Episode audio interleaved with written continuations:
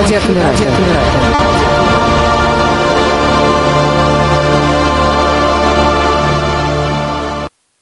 Доброго дня, доброго вечера, кому-то может быть практически уже и доброй ночи, и традиционно доброго времени суток тем, кто слушает нас в записи. Мы снова в прямом эфире на радио Камерата а также в наших социальных сетях. И это последний эфир на этой неделе.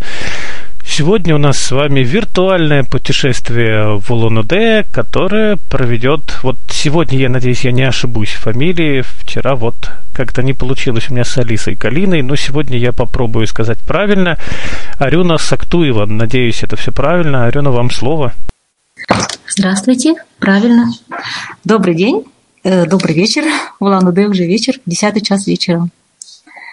Меня зовут Арюна, я живу в городе Улан-Удэ э, и люблю проводить экскурсии, ну, до коронавируса. Ну, кстати, в 2020 году я только три экскурсии провела для россиян. А раньше я это делала, ну, так иногда, э, несколько экскурсий в год для иностранцев. Но это не как работа, это больше как хобби, наверное, интересно. И вот ты решила здесь тоже рассказать. Город Улан-Удэ – это столица Бурятии. Население где-то 430 тысяч человек. Находится в Восточной Сибири, в южной его части, около Байкала. Ну, вот самая знаменитая, да, там примерно 70-100 километров до Байкала. Сейчас я у собаки заберу гремелку. А я напоминаю, что вы можете писать э, вопросы свои в чат, те, кто смотрит нас в соцсетях и на YouTube. Вот, привет передает э, Рамиль Хайрулин из Казани. Интересно, Рамиль был ли э, в Улан-Удэ? Я-то вот был, и самые приятные впечатления об этом городе. Кто не был, приезжайте в гости. Все, я забрала у собаки гремелку, могу продолжать. А, город Улан-Удэ, он очень такой уникальный, эклектичный, то есть смешанный ну, как туристический объект, он такой э, интересный. В том смысле, что здесь смешение культур азиатской, ну, сибирской, российской, то есть э, все вместе. И вот этим он отличается от многих городов. Его посещают в основном чаще, ну, я понимаю, что его хоть кто посещает, но вот иностранных туристов, для которых я проводила экскурсии, посещает как э, объект, который стоит на Транссибирской магистрали. Это очень популярный маршрут иностранцев. То есть от Москвы до Владивостока. Но они не все так делают, так, частично, не, не весь берут, не весь Транссиб. Также этот маршрут можно сделать, например, от Москвы до Ланде, а в Ланде уже свернуть на Монголию, оттуда в Китай. То есть восточный Ланде по России уже не ехать. А есть такой путь тоже через железную дорогу или через автобус. Ну и самолетом тоже можно. Ну и также Улан-Удэ интересен тем, кто интересуется буддизмом, природой, Байкалом. В общем, все. И вот у Улан-Удэ есть несколько основных достопримечательностей, которые отмечены во всех путеводителях. Это вот центр города, да, пешеходная зона, голова Ленина от основной у нас, видимо, сегодня еще один ведущий, который никак не может угомониться. Я забрала у нее вторую игрушку. Надеюсь, она третью не найдет. Все, успокойся. Да, я забрала у нее вторую игрушку, больше не будет греметь, надеюсь. Сейчас сидит на меня, смотрит. Так, на чем я остановилась? А, ну вот голова Ленина – это отправной пункт, визитная карточка э, города. Чем она отличается от других? потому что это просто голова, и она очень большая, примерно 7,5 метров в высоту, 4 где-то метра в ширину, и стоит еще на постаменте метров 6. Все вместе. И он в книгу рекордов России, по-моему, вошел на какой-то выставке, отмечался. Ну, в общем, само по себе интересное сооружение и необычное, слишком большое. Считается самой большой ну, головой да. в мире, да. Я даже знаю, что в период коронавируса а, планировали маску сшить для этой головы. А бывало ли, что и шапку-ушанку предлагали на нее одеть, большую такую? Ну да, такие шутки периодически какие-то возникают. Даже кто-то предлагал часы ему в лоб вставить, ну, которые ходящие, э, идут. Но это были чисто такие шуточные предложения. Да, всякое бывает. Ну вот. И от головы Ленина, но он находится на площади Советов, это главная площадь, получается, города. Э, на нем находятся правительственные учреждения различные. И, собственно говоря, улица Ленина. И вот по ней можно спуститься вниз до центра города, где находится пешеходная зона для туристов. Вот там вот мы начинаем от ну, или снизу вверх с этой пешеходной зоны до Ленина идем, или наоборот. И вот она специально для туристов от, облагорожена, отреставрирована дома вокруг нее, ну, по этой вот линии. Старые дома, там много, ну, новый торговый центр тоже, конечно, есть. И старые дома, вот они с 18 века, с 19 века. В основном это раньше была главная улица, называлась Большая Николаевская, и там они чаще двухэтажные, трехэтажные, то есть внизу были магазины, лавки, а сверху жили купцы, ну или они сдавали, сдавали вот эти вот нижние этажи под какой-то бизнес, и вверху жили. И вот эти вот дома сохранились. Вот один дом, например, есть с атлантами, дом купца Капельмана – вот эти вот резные лестницы чугунные, вот эти вот красивые двери с этими, с ручками, с такими, с орнаментами, оно вот все сохранилось, поддерживается. Периодически все это реставрируется, а на деревя... ну, это каменные дома, а на деревянных домах, ну и на каменных тоже есть такие наличники резные, все это тоже сохраняется, за всем этим ухаживается, ну, особенно вот по этой улице пешеходной. И я даже некоторые что-то там трогала. И на этой пешеходной зоне, ну, понятно, что там много всяких магазинов современных, понятно. И что еще интересно, э, на самой пешеходной зоне, ну, по, по аналогии называется тоже Арбат, там есть такие фигурки. Вот в 2004 году ее сделали пешеходной, поставили фигурки. Там, например, птички две стоят.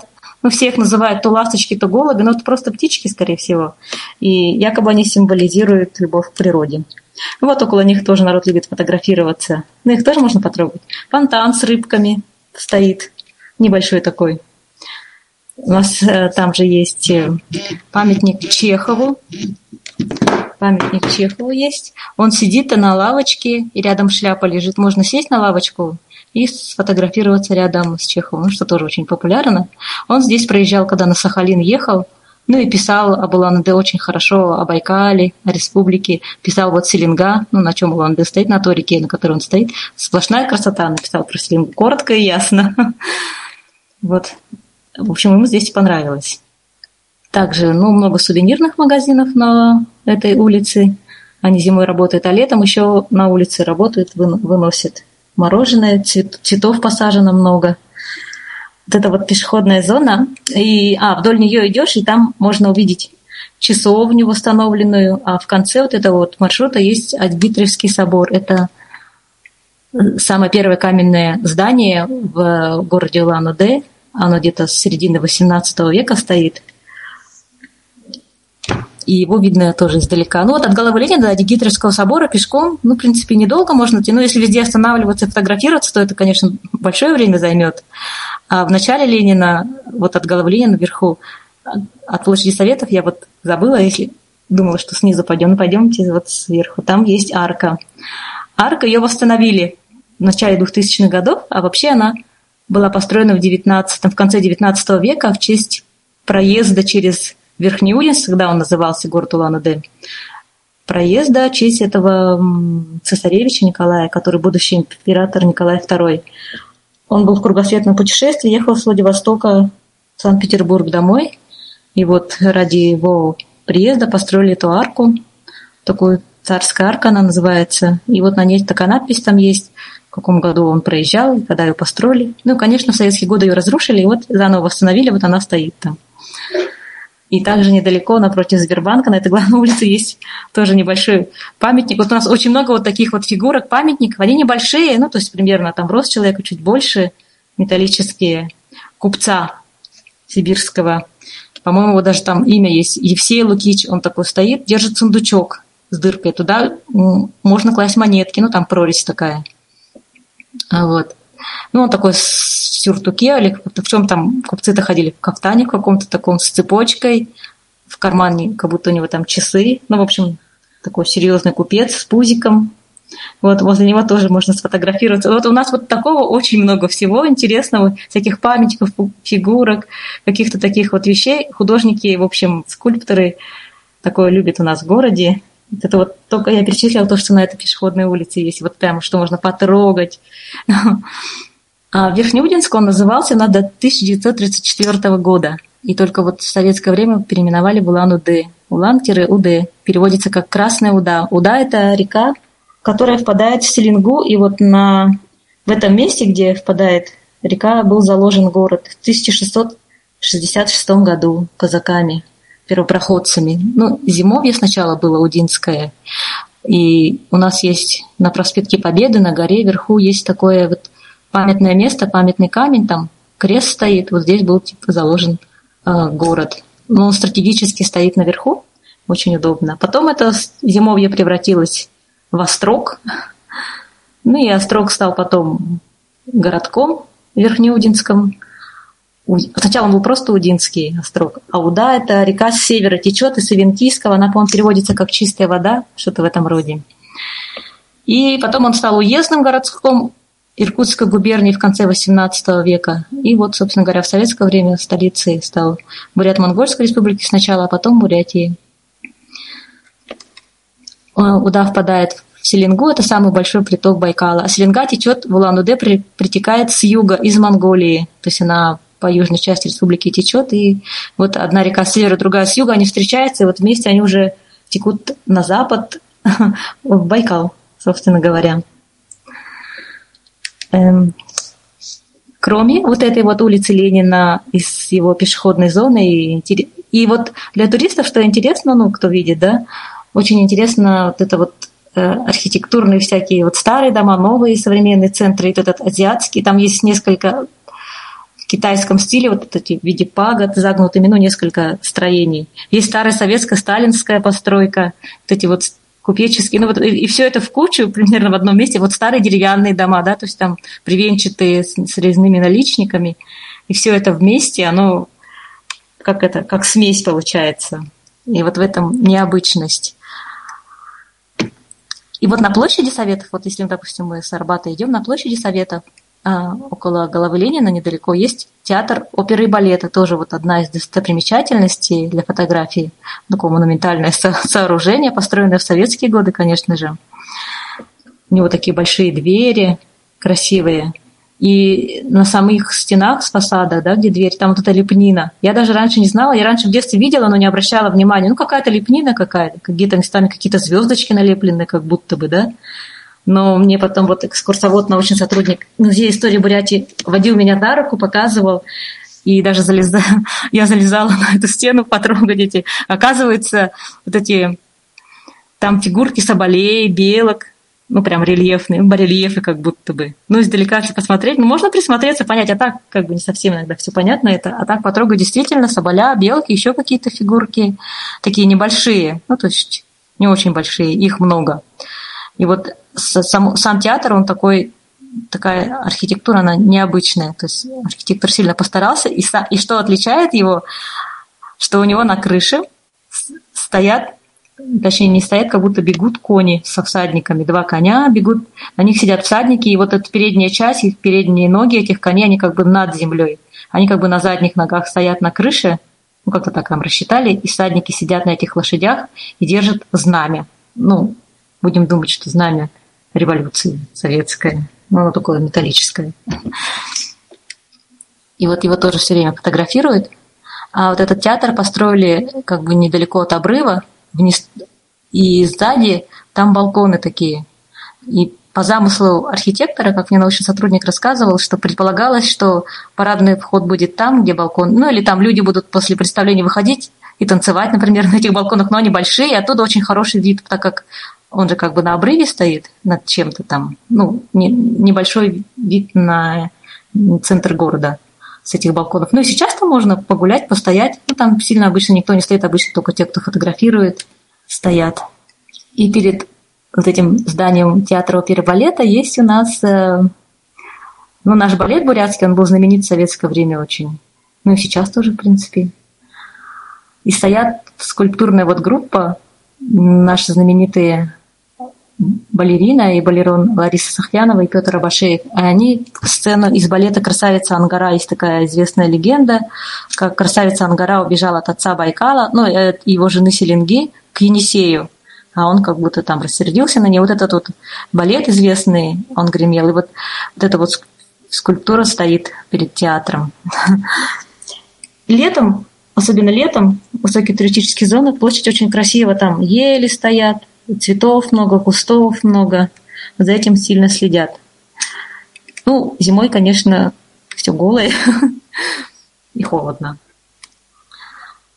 Итак, по поводу так как я сказала про зиму и лето, тут можно сказать про климат. У нас очень резко континентальный климат, что летом бывает плюс 30 часто с чем-то, зимой часто бывает минус 30 с чем-то. Но а при ветре оно ощущается еще холоднее. Дождей не так уж много, но бывает. И воздух сухой. Вот летом жара, там, допустим, плюс 35, но сухо очень. И зимой тоже воздух сухой, морозы сухие. Город расположен как бы в долине, Э, в долине между хребтами, то есть у нас со всех сторон хребты, и вот когда стоишь в Улан-Удэ и смотришь по сторонам, такая линия горизонта, она как бы волнистая. И если и воздух, если ясный, у нас чаще воздух ясный, чистый, видно ну, леса далеко, какие-то там туманы, горы, такая волнистая линия горизонта. Ну, очень так красиво. И в нашем городе очень много так называемой солнечной радиации, то есть очень много солнечных дней, очень много ясных дней. И даже зимой бывает ярко светит солнце, и когда идешь в толстой куртке, и все равно можно почувствовать, как у тебя спина сильно нагревается от солнца. И на, и на солнцепеках, ну там, бывает снег подтаивает, хотя при этом может быть, допустим, минус 15. Потом становится немножко скользко на этом месте. Ну, зимой, ой, вечером тут же, конечно, солнце исчезает, 5-4 часа дня или 5 вечера оно садится, исчезает и подмерзает все. В общем, вот. Ну и, и летом в этом плане, что быстро все засыхает. То есть не успевает сильно расцвести, и трава подсыхает. В общем-то, это все надо поливать. Ну, такой вот климат. Ну, солнечных дней действительно очень много. А вот, например, на Байкале воздух, ой, климат там морской, хотя это рядом, всего 70 километров, но за хребтом, за хребтами, за двумя хребтами. То есть если ехать на южную часть, один хребет, если на северную часть Байкала, то другой хребет там э, закрывает. И там вот морской климат. Там воздух очень влажный. Там постираешь вещи, и они там могут три дня сохнуть. ну, бывает, что так. Хотя там солнечных дней тоже много. И вот и очень хорошо фотографировать у нас в городе какие-то сами виды, город, э, виды города, улицы, памятники, э, что в ясные дни, не в пасмурные, виды очень красивые получаются. И с высоких точек очень удобно фотографировать. И, и тут люди задерживаются долго на это, очень много времени тратят вот на это, на фотографирование. Есть у нас несколько, ну не несколько, а особенно одна большая такая обзорная площадка, самая, наверное, самая интересная – Дацан на Лысой горе, ну это в народе он так называется, на самом деле Дацан называется Римпоче Бакшай, находится на краю города, ну понятно, что на, на горе. И это вот такой а, тоже второй вот объект, да, после центра города, после улицы Ленина, с головой Ленина, со всеми его фигурками и театрами, и музеями. Туда вот мы едем на вот этот Дацан на Лысой горе. Он не относится к традиционной российской и буддийской сангхе, но Санка это вот как э, буддийское сообщество России, да? То есть у нее есть главный... Ну, центр буддизма находится в Бурятии, в храмовом комплексе Волгинском, недалеко от Улан-Удэ. Я потом несколько слов о нем скажу. А вот этот вот дацан, он не относится к традиционной, то есть он не подчиняется главе буддизма в России. Это потому, что его построили тибетцы, а тибетцы у себя в Китае, они гонимый народ, Поэтому они вот везде в разные страны уезжают и там строят дацаны, ну, если им разрешают, и э, ну, проводят молебны, в общем, живут. Вот он каменный, потому что в Тибете нет сильно леса, и там у них все храмы каменные. Вот у нас он один такой, можно сказать, каменный буддийский храм, Дацан, стоит на горе, большой такой. И он хорошо так тоже сделан, облагорожен, то все там вокруг можно погулять в лесу. Он стоит на горе и в лесу. И внутри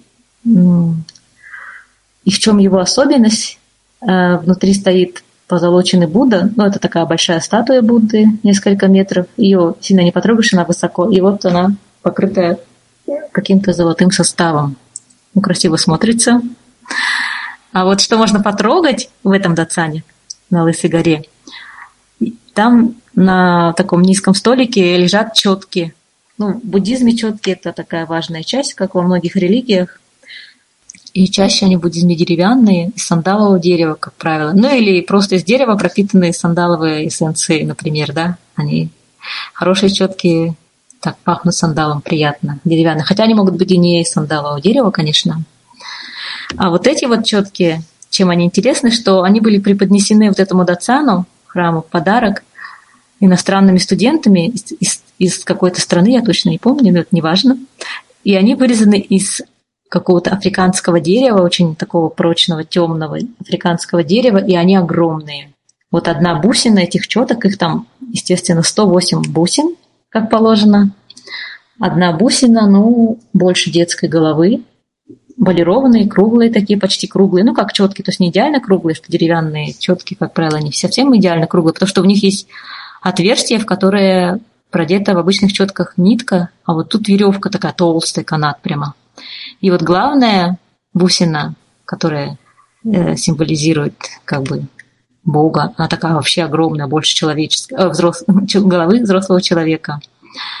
И вот и ну, на удачу, там, когда заходишь в буддийский храм, обычно кланяются, там очень много изображений э, богов, потому что буддизм это в прямом смысле это не монотеистическая религия, да, как иудаизм, христианство и ислам, это скорее философия, учение, вот, и поэтому очень много там божеств, и вот эти вот там сами фигурки стоят, и иконы буддийские, ну, танки они называются, расписанные, и вот эти вот, и им обычно поклоняются, ну, то есть кланяются, прикладывают вот так вот руки, вместе складывают там колбу, к рту, к сердцу и кланяются в пояс перед, ну, кто хочет, да, кто вот, эм, ну, вот этим всем, кто исповедует буддизм, да, можно сказать, кладут там, например, ну, как жертвоприношение, там, монетку, риск, не знаю, что-нибудь, конфетку, что-нибудь такое.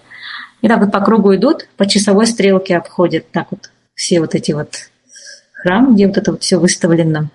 И фотографии обязательно в каждом храме фотография Далай-Ламы, ей тоже отдельно кланяются. Ну, жертвует монетку кто хочет. Но обычно да. И в конце там может, можно вот эти вот четки погладить, потрогать вот все, по всем. Прям они сложены кучкой такой лежат, и все их потрогать можно. Вот это вот. Потом и при выходе из храма там стоит такой столик с сосудом, с таким, там аршан. Аршан – это вода, ну, освященная вода, и Человек может себе немножко в ладошку налить, протереть себе лицо, попить немножко, ну вот как бы знак очищения. Ну и в буддийский храм обычно люди заходят, шапку снимают, а во время некоторых молебнов, Уралов, во время некоторых, ну там на несколько минут эту шапку нужно обратно надеть, ну, например, когда поминают мертвых, ну или еще в каких-то таких случаях. Ну там обычно ламы, то есть священники, они предупреждают, когда нужно шапку одеть, надеть и снять. А так люди сидят без шапки. И, и в храм, когда буддийский любой заходит, то не поворачиваются спиной и ходят по часовой стрелке, ну что-то делают, да, обходят, кланяются. Ну вот такие вот основные правила.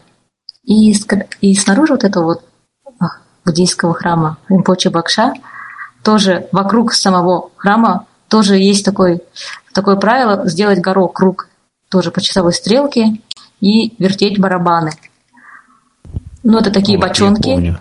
Да, бочонки такие. И вот в этом храме их много, ну, не знаю, больше 20 штук, небольшие. Они такие на уровне плеча человека, на специальной такой ограде, э, заборе приделаны. И они разноцветные, красивые такие.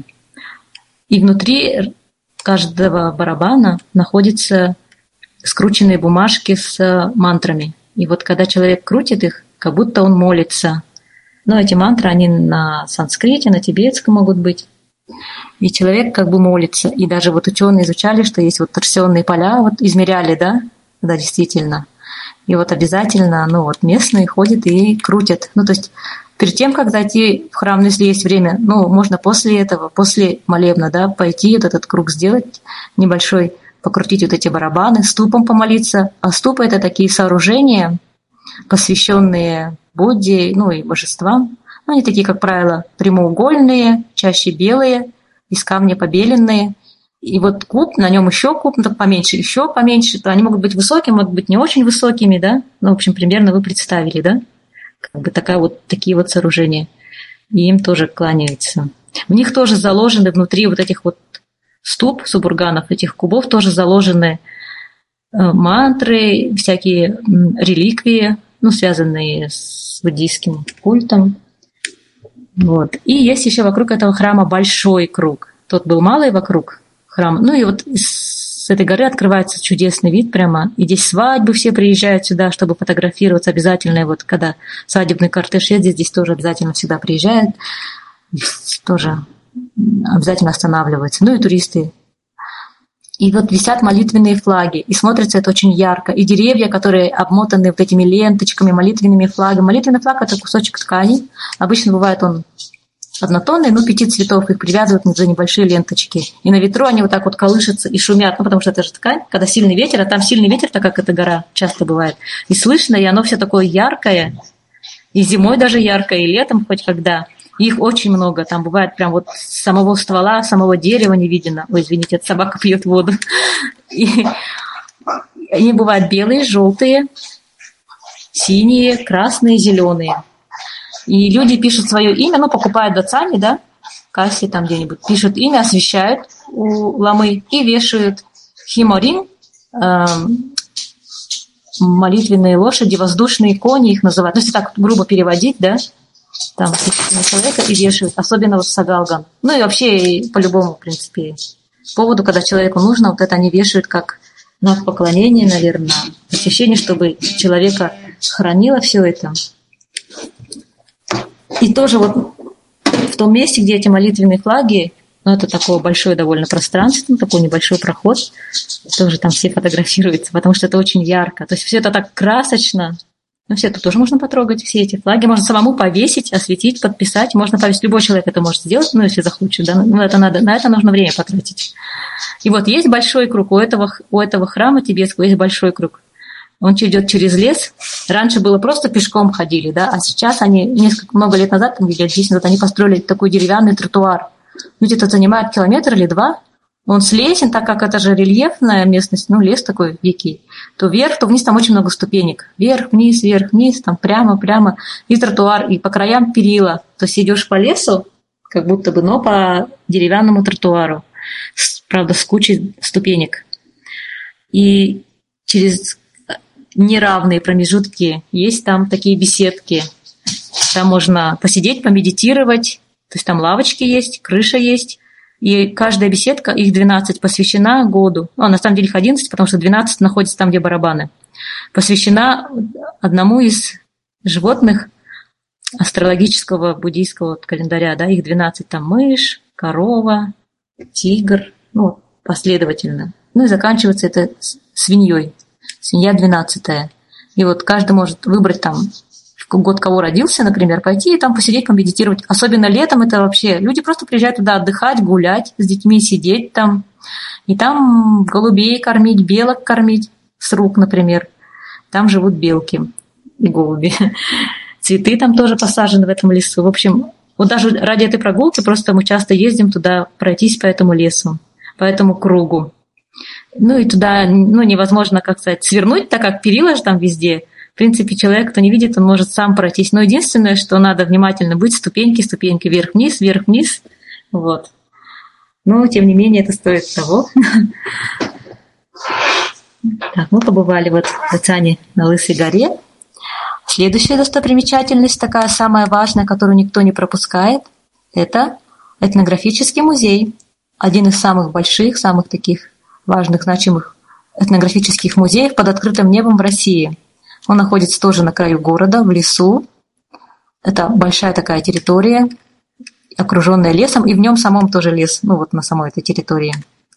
Ну, он как музей проводится, там они проводят мероприятия, научную работу, и постоянно там есть экспозиции, и часто бывают временные, выездные, приезжающие экспозиции.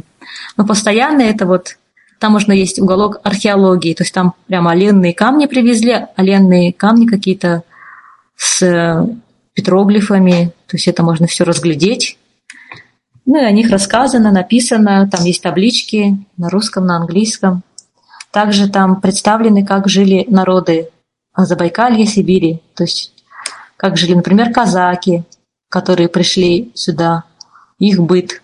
Богатые казаки жили, как бедные казаки жили, то есть прям дома, и то есть эти дома привозили из деревень, ну или из города, старинные, то есть когда еще и не снесли ничего, сохранили просто перевезли, разобрали, тут собрали, поставили. И их утварь собирали тоже, там настоящие, там все это вот сохранилось. Как землю пахали чем, все это самовары, посуда, это интересно. Потом старобрядцы. У нас очень много вот культуры старобрядцев развита. И можно посмотреть, э, как жили люди в 16-17 веке в европейской части России. Потому что они очень бережно хранили все это. И вот сейчас очень тоже этнотуризм у нас здесь в регионе очень популярен. Можно поехать на усадьбу к старообрядцам, настоящие, то есть в деревню, да, и они там устроят целое представление. То есть там семьи, то есть они хранят эти вот традиции, даже через советское время пронесли. Тайно молились при свечах вечером при лучине. И вот они поют, делают концерты, прямо у них такие голоса мощные. Поют, танцуют, показывают свадьбу старообрядческую, вот эти все наряды, рассказывают много и кормят едой экологически чистой, вот которые вот э, люди там сами ели, ну, не магазины, то есть там томленную в печи кашу, с каких-то злаков с медом, например, омуля, выловленного из селенги, черемуховые пироги, ну вот такое местное, да, что сами вырастили, сами э, сделали. И я часто вот езжу на такие вот экскурсии тоже, покупаю себе место в автобусе, маршрутки, там если человек 20 соберется, то вот и едешь туда, и там можно целый день провести, и это прямо, конечно, очень интересно. У них дома, я, и старобрядцы, как правило, жили зажиточно, но и сейчас тоже у них такие яркие дома покрашенные тоже зеленые, красные, то есть не просто деревянные, да, никакого сайдинга, а прям старое дерево, толстая лиственница, это все покрашено, вырезано очень много всяких там фигурок, грибков, петушков, там наличники, ну, такое, все такое конкретное там, ну, видно, что люди такие зажиточные, но они такие прижимистые народ, ну, вот считается, да, то есть нельзя там такие, как сказать, клише, да, народ, ну, в целом, если так вот, то, в принципе, это видно. И вот в этом музее, в этнографическом, кроме старобрядцев, казаков, там есть как буряты жили, западные буряты, тех, что жили западной стороны Байкала, потому что Республика Бурятия находится на восточном берегу Байкала. Байкал, он такой длинный и узкий, с севера на юг. И вот Бурятия занимает восточное побережье, примерно 60% береговой линии. Ну, то есть чуть больше, ну, почти полторы тысячи километров береговой линии – это Бурятия. И западная линия береговая – это вот Иркутская область. Чем отличается западная, западный берег от восточного берега Байкала? Западный такой скалистый, каменистый и высокий. Там очень мало бухточек с пляжным отдыхом. Ну, есть, есть, есть, но мало. Там чаще ветрено. А восточный, он пониже, и он больше много песчаных пляжей, и лес, тайга подходит к самой воде, могут подходить. Ну, то есть бывает, что от ветра защищено. Ну, то есть он более как бы приспособлен ну, для такого пляжного отдыха, так скажем.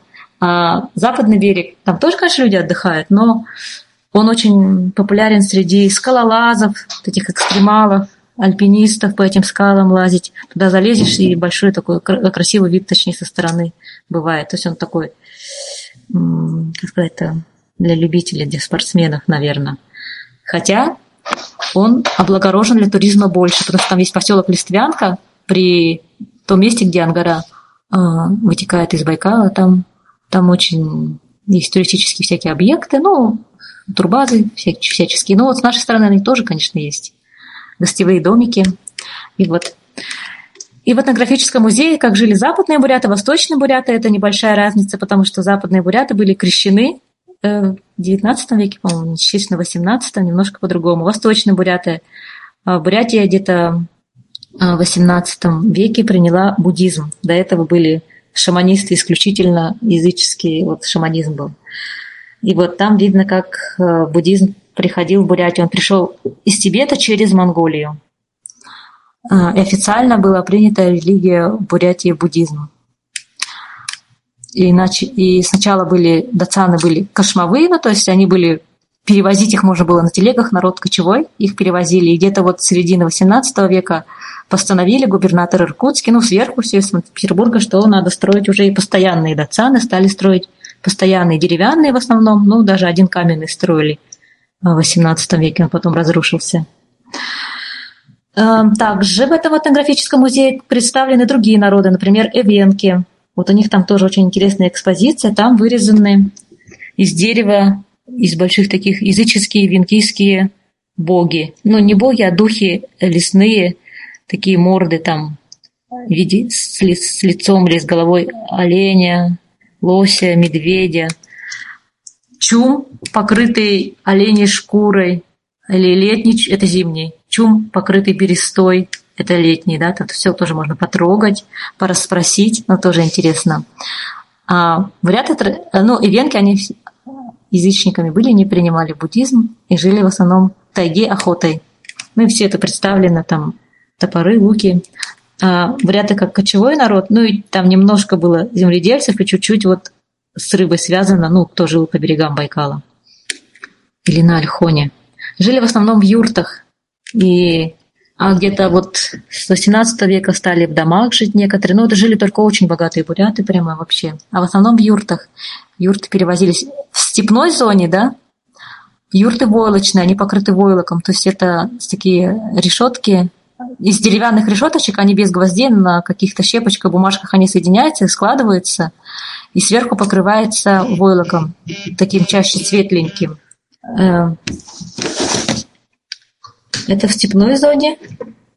А у нас где-то большая часть Бурятии покрыта лесом и тайгой. Там, где очень много леса, юрты деревянные бывают. Они тоже круглые в форме юрты, а юрта, она такая круглая, представляет как бы вселенную. Да, они из дерева сделанные, но тоже ничем не покрыты, просто деревянные.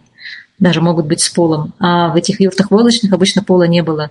И вот даже раньше, я помню, участвовал э, в деревне, проводили соревнования среди мужчин, кто соберет юрту. Ну вот считалось, что хороший мужчина за час должен собрать юрту или разобрать ее, положить на телегу, перевести семью. Очень быстро все это делалось.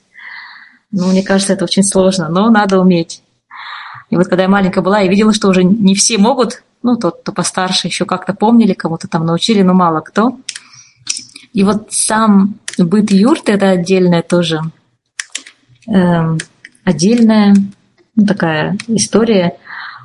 Я сейчас не отойду от этнографического музея. Есть музей истории Бурятии, вот на площади Советов, да, музей истории Бурятии тоже один из э, первых музеев нашего региона. Он тоже сам находится в таком историческом здании, очень интересном.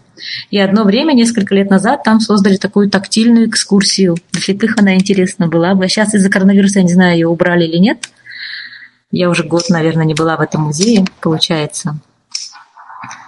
Вот там такая комната, заходишь, небольшая комната, ну, снаружи как будто там нужно представить, что снаружи войлок, но его там нет. А вот внутренность, внутренность юрты самой представь, снаружи можно и так потрогать ее где-нибудь в другом месте, например, в этнографическом музее, да. А внутренность вот в этом музее истории Бурятии там заходишь и по часовой стрелке, то есть слева направо идешь. И все, обычно дверь юрты, она выходила на юг. То есть ты заходишь как бы с южной части и идешь вот сначала восточная часть, потом северная, потом западная, и снова уже выход на юг. И я там у научного сотрудника проходила небольшое обучение, ну, чтобы потом показывать. Один раз в темноте, там они ночь музеев делали, э, показывать экскурсии людям завязанным глазами. Ну, это один раз делала, а чтобы сам, самим хорошо ее провести, э, нас самих научили. И вот заходишь, и там сначала седло, располагается коня, оно хранилось внутри юрты, ну, как ценная вещь, и оно могло быть богато украшено. Дальше там могло быть, ну, если это старая юрта, если воины, там вот в этой представлены были доспехи ну, не очень старинные доспехи, но они воспроизведенные, конечно, это же все реплики, да, чтобы потрогать можно было, так как это тактильная экспозиция. Ну, с такими железками, как кольчуги, нашитыми, ну, такой тяжелый этот костюм, чтобы э, стрелы не так сильно защищали, ну, чтобы на какую-то ткань или на какую-то кожу нашиты такие металлические. Более современные на ткань, типа пальто нашиты. Ну, раньше они, конечно, на кожу все это нашивали. Они очень тяжелый шлем, шлем такой с остренькой штучкой вверху, как луковка, металлический такой шлем. И вот все это можно померить даже на себя. И лук показан, стрелы. Там, например, были сигнальные стрелы, которые, когда летит стрела, издает звук. Ну и спортивные стрелы на конце бочечки, то есть такие, когда лучники стреляют, тоже я сейчас стреляю из лука спорт. Вот, мы потрогали вот все эти, все, что связано с седлом и воинским делом. И вот на восточной стороне юрты это считалась женская половина. Там находилась кровать, она такая покрыта войлочными такими ковриками застелена, и могло быть покрывало такое лоскутное, яркое и подушка. И вот понравилась подушка там. Она с одного боку была металлическая, а так, как мешок, но на дне мешка как будто металлическая пластина прямоугольная со всякими узорами. И она, оказывается, показывала степень богатства хозяина вот этой юрты, ну, вот этой семьи. Если она могла быть золотыми украшениями, серебряными, ну или просто из какого-то простого металла медного, например, да.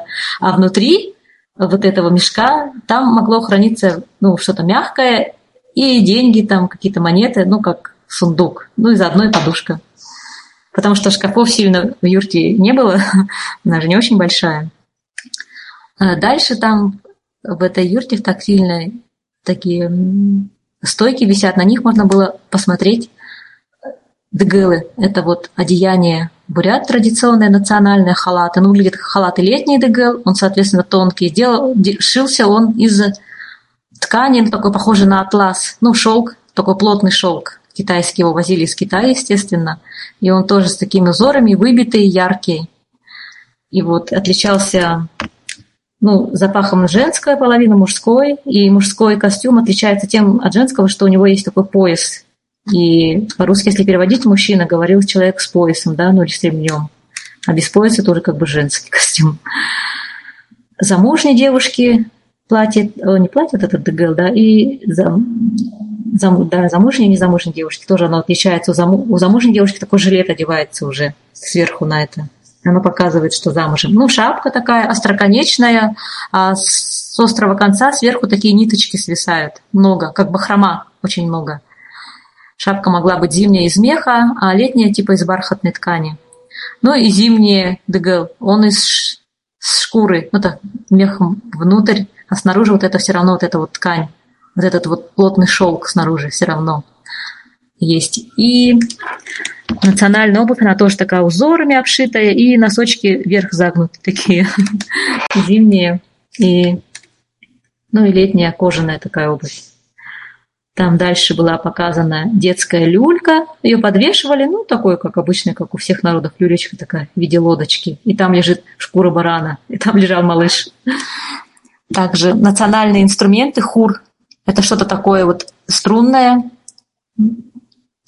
дека или как она называется. И внизу вот как у ну, любого струнного инструмента, это пошире часть внизу. И она, струны сделаны из конского волоса, натянуты несколько струн, три или четыре, и такой типа смычок. Палочка, да, деревянная, и, и на нее натянута тоже из конского волоса веревочка сплетенная. И вот, вот этим вот, ну это даже не смычок, не знаю, что проводит по этим струнам, и получается такая музыка. Хур, Морин Хур. Морин – это лошадь переводится. Или просто хур. Там голова барана, то есть на конце деки, вот где гитары там закручивают, подкручивают струны, да, там такая вырезана голова барана, ой, лошади, обычно лошади, Морин Хур, он больше. И вот сказители приходили, ходили по степи, заходили разрозненно же жили кочевники, заходили в юрту, и там этого гостя встречали. Он играл вот на этом маринхуре, музыкальном инструменте, издавал такие звуки разные, мог и веселые, мог и грустные.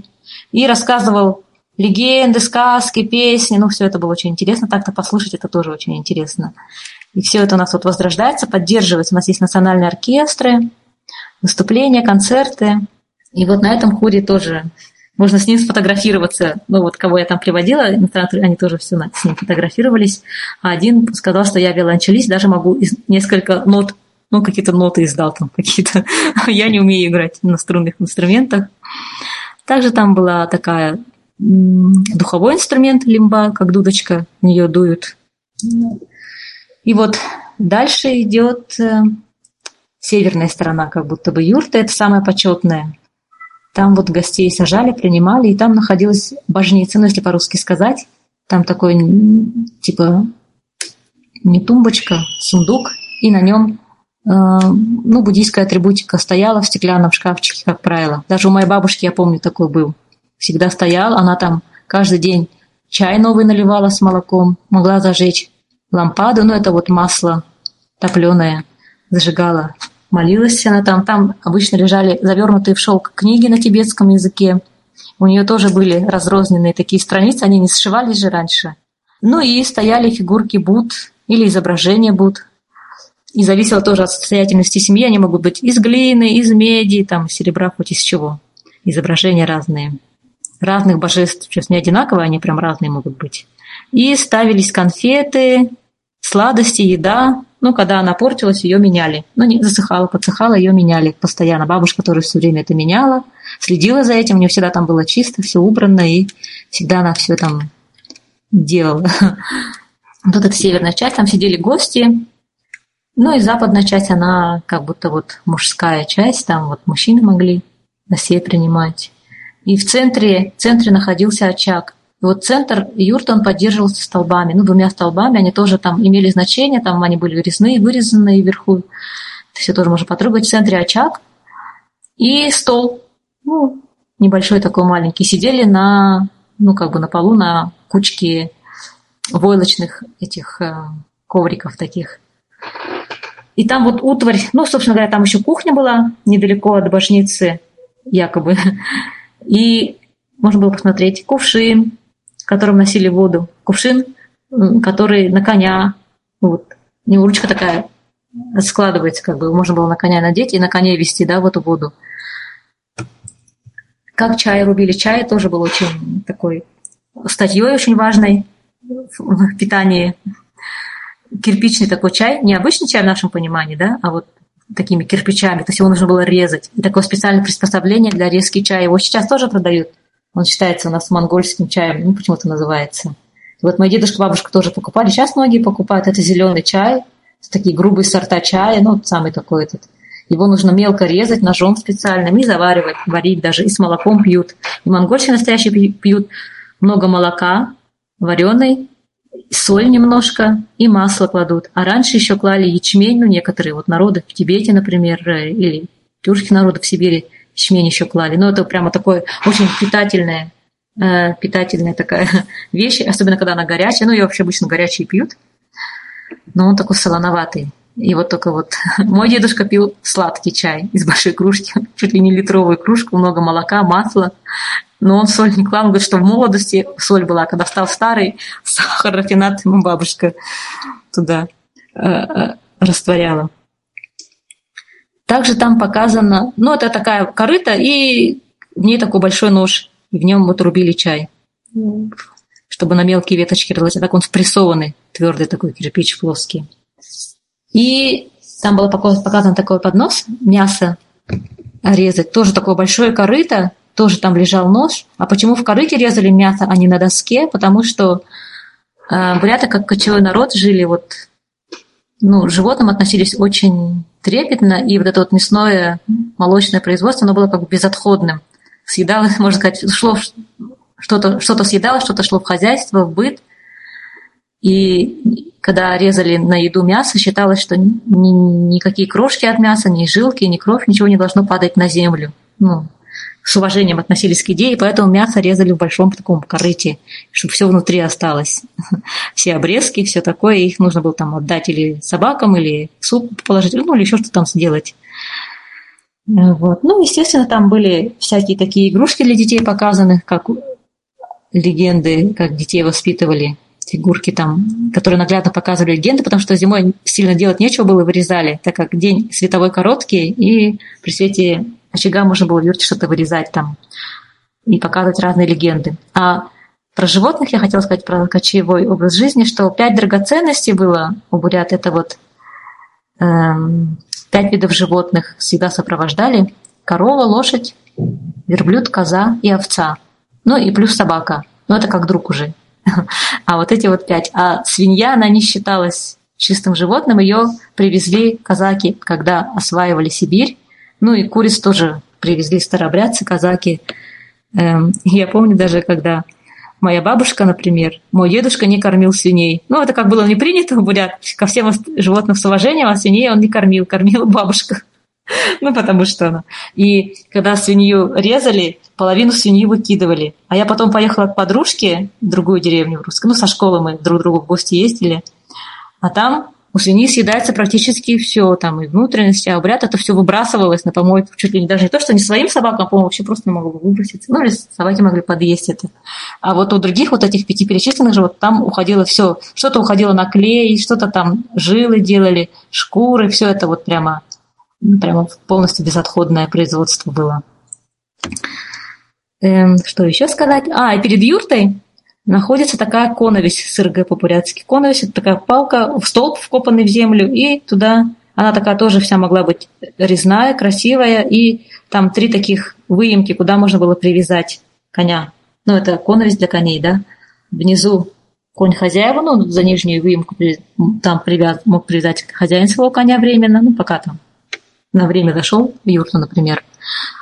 Цент, повыше гость привязывал своего, а еще выше там боги, ну, божества привязывали своих невидимых коней. Ну, вот для них туда никто не привязывал, и там вверху могут быть привязаны ленты, хадаки. Хадак – это вот такой, как шар выглядит, тонкая ткань, яркая, голубая тоже, или белая, или желтая могла быть, например, или красная, или зеленая. Вот как те молитвенные флаги, только молитвенные флаги, они небольшие, с треугольничками на краях, ну, такой небольшой, как носовой платок, такой прямоугольный.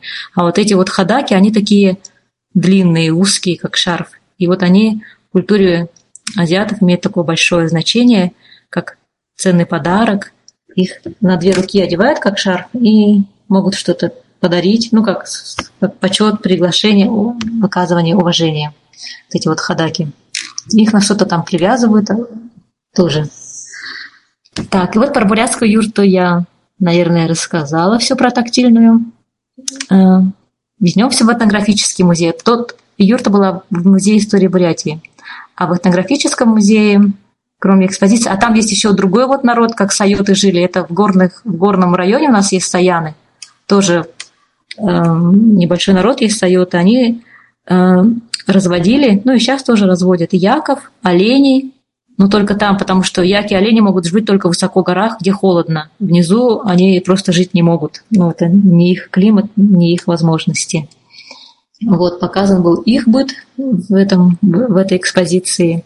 И там другой научный сотрудник этого этнографического музея мне тоже за руку показывал инклюзивную инфу, экскурсию индивидуально. Я все расспрашивала. И вот я там узнала, как подковывать коня. Там целое такое сооружение из больших бревен, каких-то механизмов металлических, ну так вроде бы простых, но сложных. Как кузнец она показывала, как коня фиксировали, чтобы подковать, что-то сделать. Ну, понятно, что там сеялки, вилки, молотилки, бороны, но это как-то можно где это, в принципе, понятно было. И там гобелены. Вот одно из видов бурятского искусства – это гобелены. То есть из конского волоса плести э, ковры. А так как конь бывает разного цвета, и вот этими разными цветами варьировать, рисунки делать. И там даже на ощупь можно было, вот мне показали один ковер, небольшой такой, гобеленщица мастерица – на вид издалека там можно видеть горы, лошади, как будто степь, ну там пасутся, да. И даже на, я думала, только на вид можно видеть цвета, да, там такой потемнее, посветлее, там еще какой-то. И на ощупь тоже, оказывается, это можно немножко, ну, немножко, особенно если чувствительные ножки, можно немножко отличить. Помягче шерсть, не шерсть, а щетина, это такие жесткие волосы. Помягче, пожестче, там, подлиннее как-то. Местами тоже можно угадать рисунок на ощупь на, на этих гобеленах ну, если их возьмешь, потрогаешь. Вот самый большой гобелен у нас в оперном театре «Занавес» одно время в советское время был сделан огромный такой гобелен, там национальный мотив, рисунок, ну, то есть там кони, степи нарисованы, горы. Он огромный такой. Представляете, сколько труда это моя дальняя родственница, тетя делала этот гобелен из какого-то невероятного количества конского волоса. Она вот задумала проект, рассказывала, собирала там чуть ли не по всей республике, по всем колхозам этот конский волос, потом его стирала, потом э, плела, не, не плела, как это называется, в общем, делала этот ковер большой, огромный. А так мелкие эти ковры, как коврички даже на стену вешают, и как туристы сувениры покупает народ.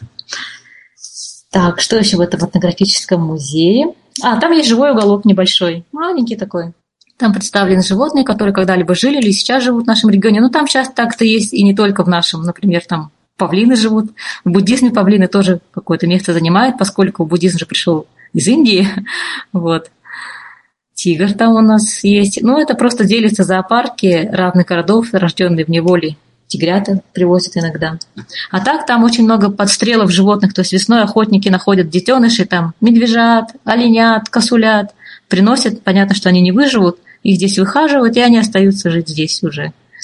Люди приходят, и этот этнографический музей, он больше как даже для пикника очень подходит по, в субботу, воскресенье, летом там вообще не протолкнуться. Там люди приезжают с детьми, то семейный отдых. Там на траве можно расположиться, поесть, на скамейках, за столами. А, там есть большая детская площадка с каруселями, качелями, и дети могут играть и бегать. Ну, на лошадях детей катают. Нас в детстве всегда катала лошадь на Поволжске. Сейчас можно и сверху на пони прокатиться. И вот мы со моими туристами тоже, я говорю, на этнографический музей мы отводим целый день, берем еду с собой, посмотрим музей частично, потому что он большой, походим, посидим даже иногда на траве, если там все скамейки, все столики заняты, все полянки, поедим из рюкзаков, дальше походим, походим, потом пойдем в кафешку, там есть где там закусочные кафе тоже около этого музея, можно уже так поесть, и горячую еду, в общем, там то есть можно целый день с удовольствием потратить. И, и все это в лесу, все это красиво, замечательно. Там очень много объектов для фотографирования. Например, там недавно отмечали тоже очередной чего-то там, юбилей какой-то там была привозная выставка из Монголии, сокровища Чингисхана или что-то такое. И они там построили юрту, примерно, ну вот как реплику, как во времена Чингисхана, что чтобы показать народу, да? Такая гигантская юрта, как бы на колесах. И туда запрягали, я даже не могу сказать сколько, ну, несколько десятков, наверное, быков и везли ее вот прямо по всей Сибири, ну вот туда аж до Европы, да. И она такая гигантская, я внутри по ней прошлась, ну очень большая. Но это только вот одна такая могла быть ханская юрта на колесах. Ну, это чтобы представление было. А там они, конечно, экскурсоводы все рассказывают, сколько точно запрягали, сколько она там весила, сколько она там проходила. Ну, для нее там дорог, дорог-то нет. У нас сейчас дорог очень мало хороших в регионе. Но тогда тем более не было. То есть там впереди шли люди, наверное, дорогу делали, ну, небольшую там расчищали, как чтобы это все проехало и прошло. Там же там как бы для какой-то сказки или для какого-то представления там избушку на курьих ножках построить для детей, ну, для каких-то детских представлений. В общем, там часто проводятся конкурсы, там тоже это обязательное место для посещения свадебных кортежей, ну, для местных, да. То есть на этот этнографический музей это вот прямо обязательная достопримечательность, куда нужно съездить. И получается, что город-то небольшой вроде бы, да, сам по себе, но вот чтобы посмотреть эти достопримечательности, нужно ездить там на один конец города, потом на другой, и лучше закладывать на это один, два, три дня. Ну, обычно так делается, да. И вот по поводу главного буддийского храма России и Волгинский комплекс, монастырский комплекс, он находится в 30 километрах от города, за поселком, за райцентром и Волга в степи находится он. И вот тоже большой такой, большая такая территория, там главный буддийский храм, он построен в стиле, естественно, буддийских храмов азиатских. Вот это вот пирамидальная крыша с загнутыми концами, а, тоже ярко раскрашенная, желтая, как правило, бывает синяя, там какие-то стены, ну, в общем, все это очень такое яркое. И много разных храмов. Также там есть буддийский университет, мастерская, картинная галерея, то есть буддийское искусство, там расписывание, как расписывают эти танки, ну, буддийские иконы, ну, учатся художники. В буддийском университете приезжают со всей страны, ну, из других стран приезжают студенты изучать буддизм, то есть там учатся 4 или сколько лет, несколько факультетов. Например, факультет врачей, лекарей, э, как же это, ну, медицина такая нетрадиционная получается, да, то есть диагностика по пульсу, лечение травами, ну и средствами там народной медицины. Ну, официальными в буддизме эти с 13 века, с 11 века, это все развито, тибетские родные. Потом там есть, по-моему, ну, собственно, лам там обучает, да, священников, э, обучают астрологов буддийских, обучают мастеров расписывать танки, и, по-моему, еще какой-то четвертый факультет там есть. А ну, скульптуру вот эту делать, философию, в общем, буддизма изучать. И как-то мы там даже видели чернокожего студента. Но я не думаю, что он там приезжал на несколько лет, он просто там, я думаю, что несколько месяцев учился он там. Ну вот, кто интересует, там очень много было. Один раз как-то мы приходили, там было много людей с Украины, кто вот серьезно буддизм изучал. И вот один рассказывал, что он даже получил сан священника, ну, ламы, да, и в Украине там открывал в своем городе буддийский храм, он рассказывал.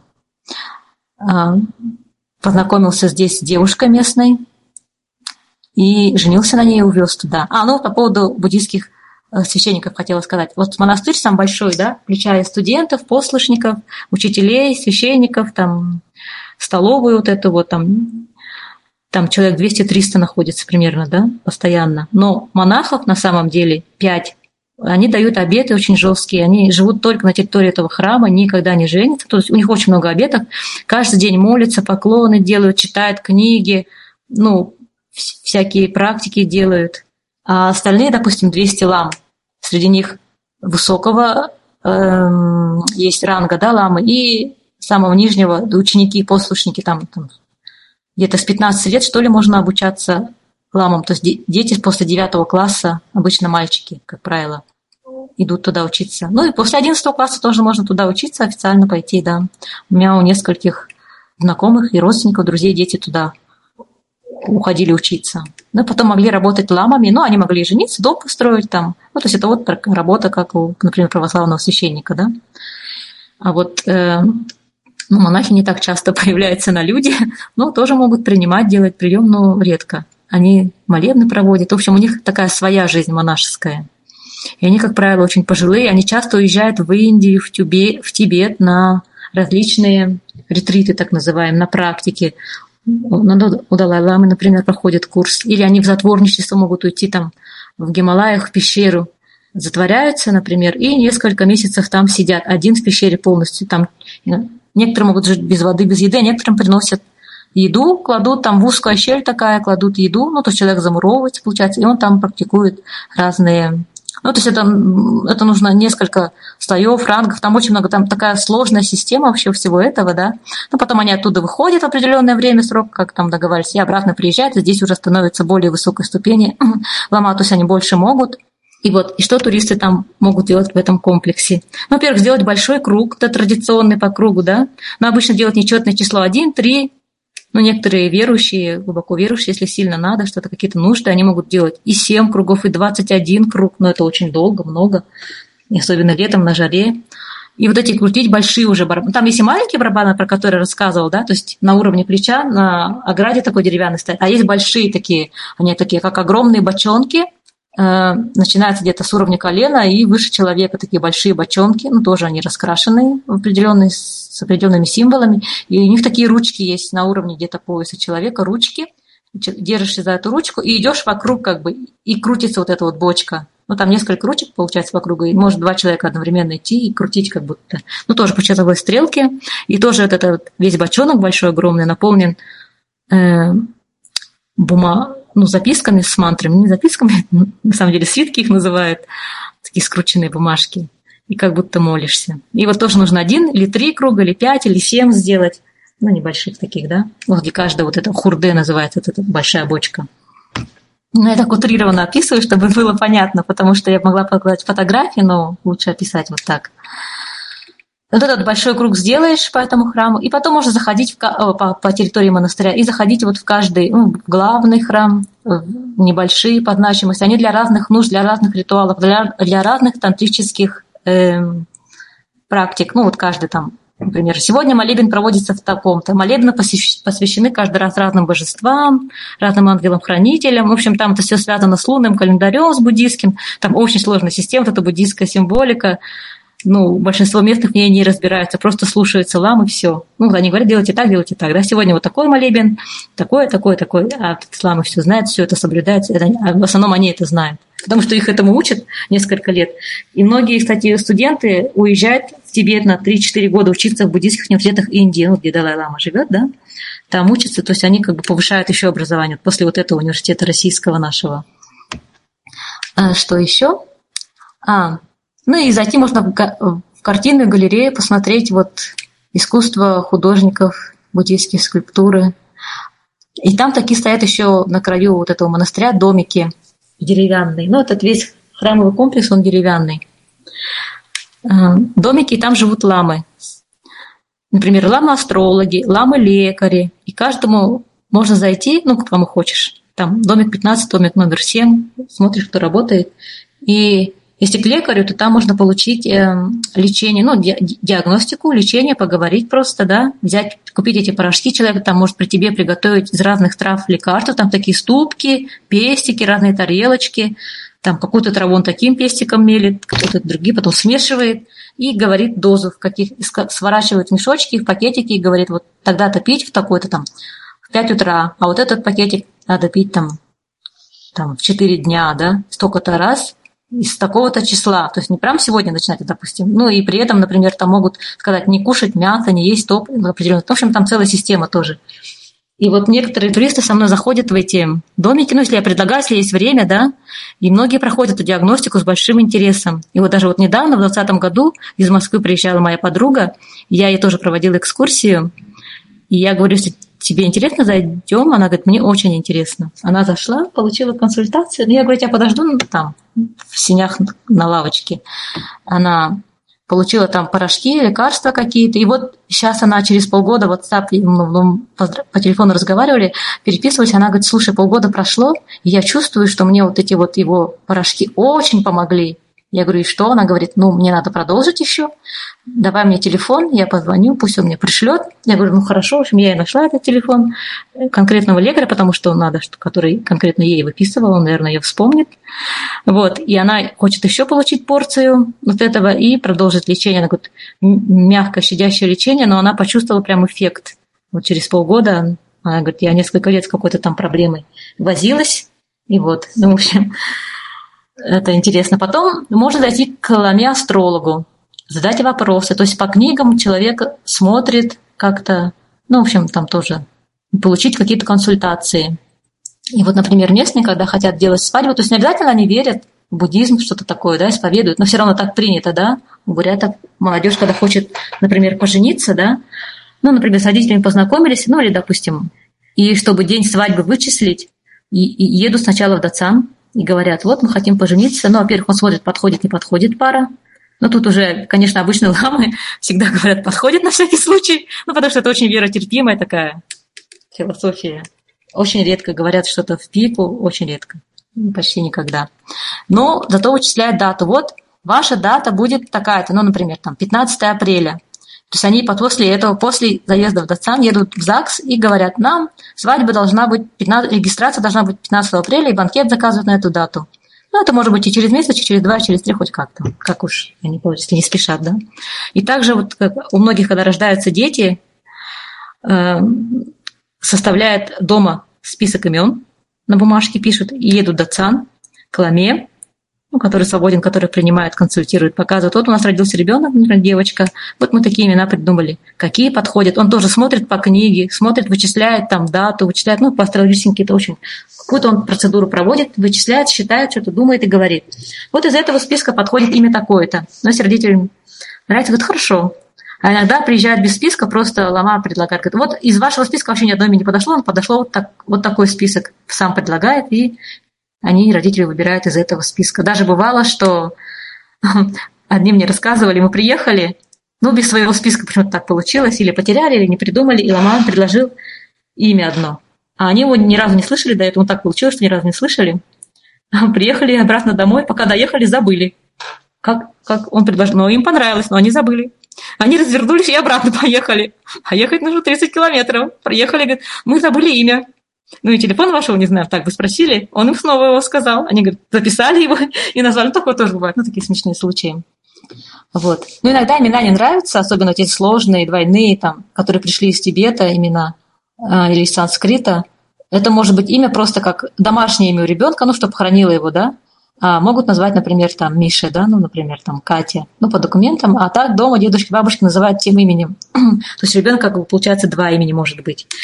Ну или даже два бурятских, например, бывает. Одно, которое по документам, и одно, второе такое так, за которое дедушки, бабушки молятся лама. Ну, в общем, такая разная бывает с этими именами. А так, что еще про Датсан я хотела сказать?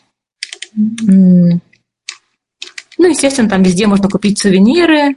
И вот, кстати, вот на сувенирах эту атрибутику буддийскую можно потрогать. В самом храме ты сильно не потрогаешь ничего, а вот эти сувениры можно потрогать, там попросить разрешения, да, и что-то представление получить эм, разных, как выглядят божества э, буддийские. Там, например, они могут быть, знаете, многорукими, восьмирукими, синего цвета, там, страшным лицом таким диким, или женского рода там в платье, с какими-то предметами в руках, но эти даже на человека похожи. Ну, в общем, вот это все можно потрогать, потому что они как скульптурки бывают, не только как картинки.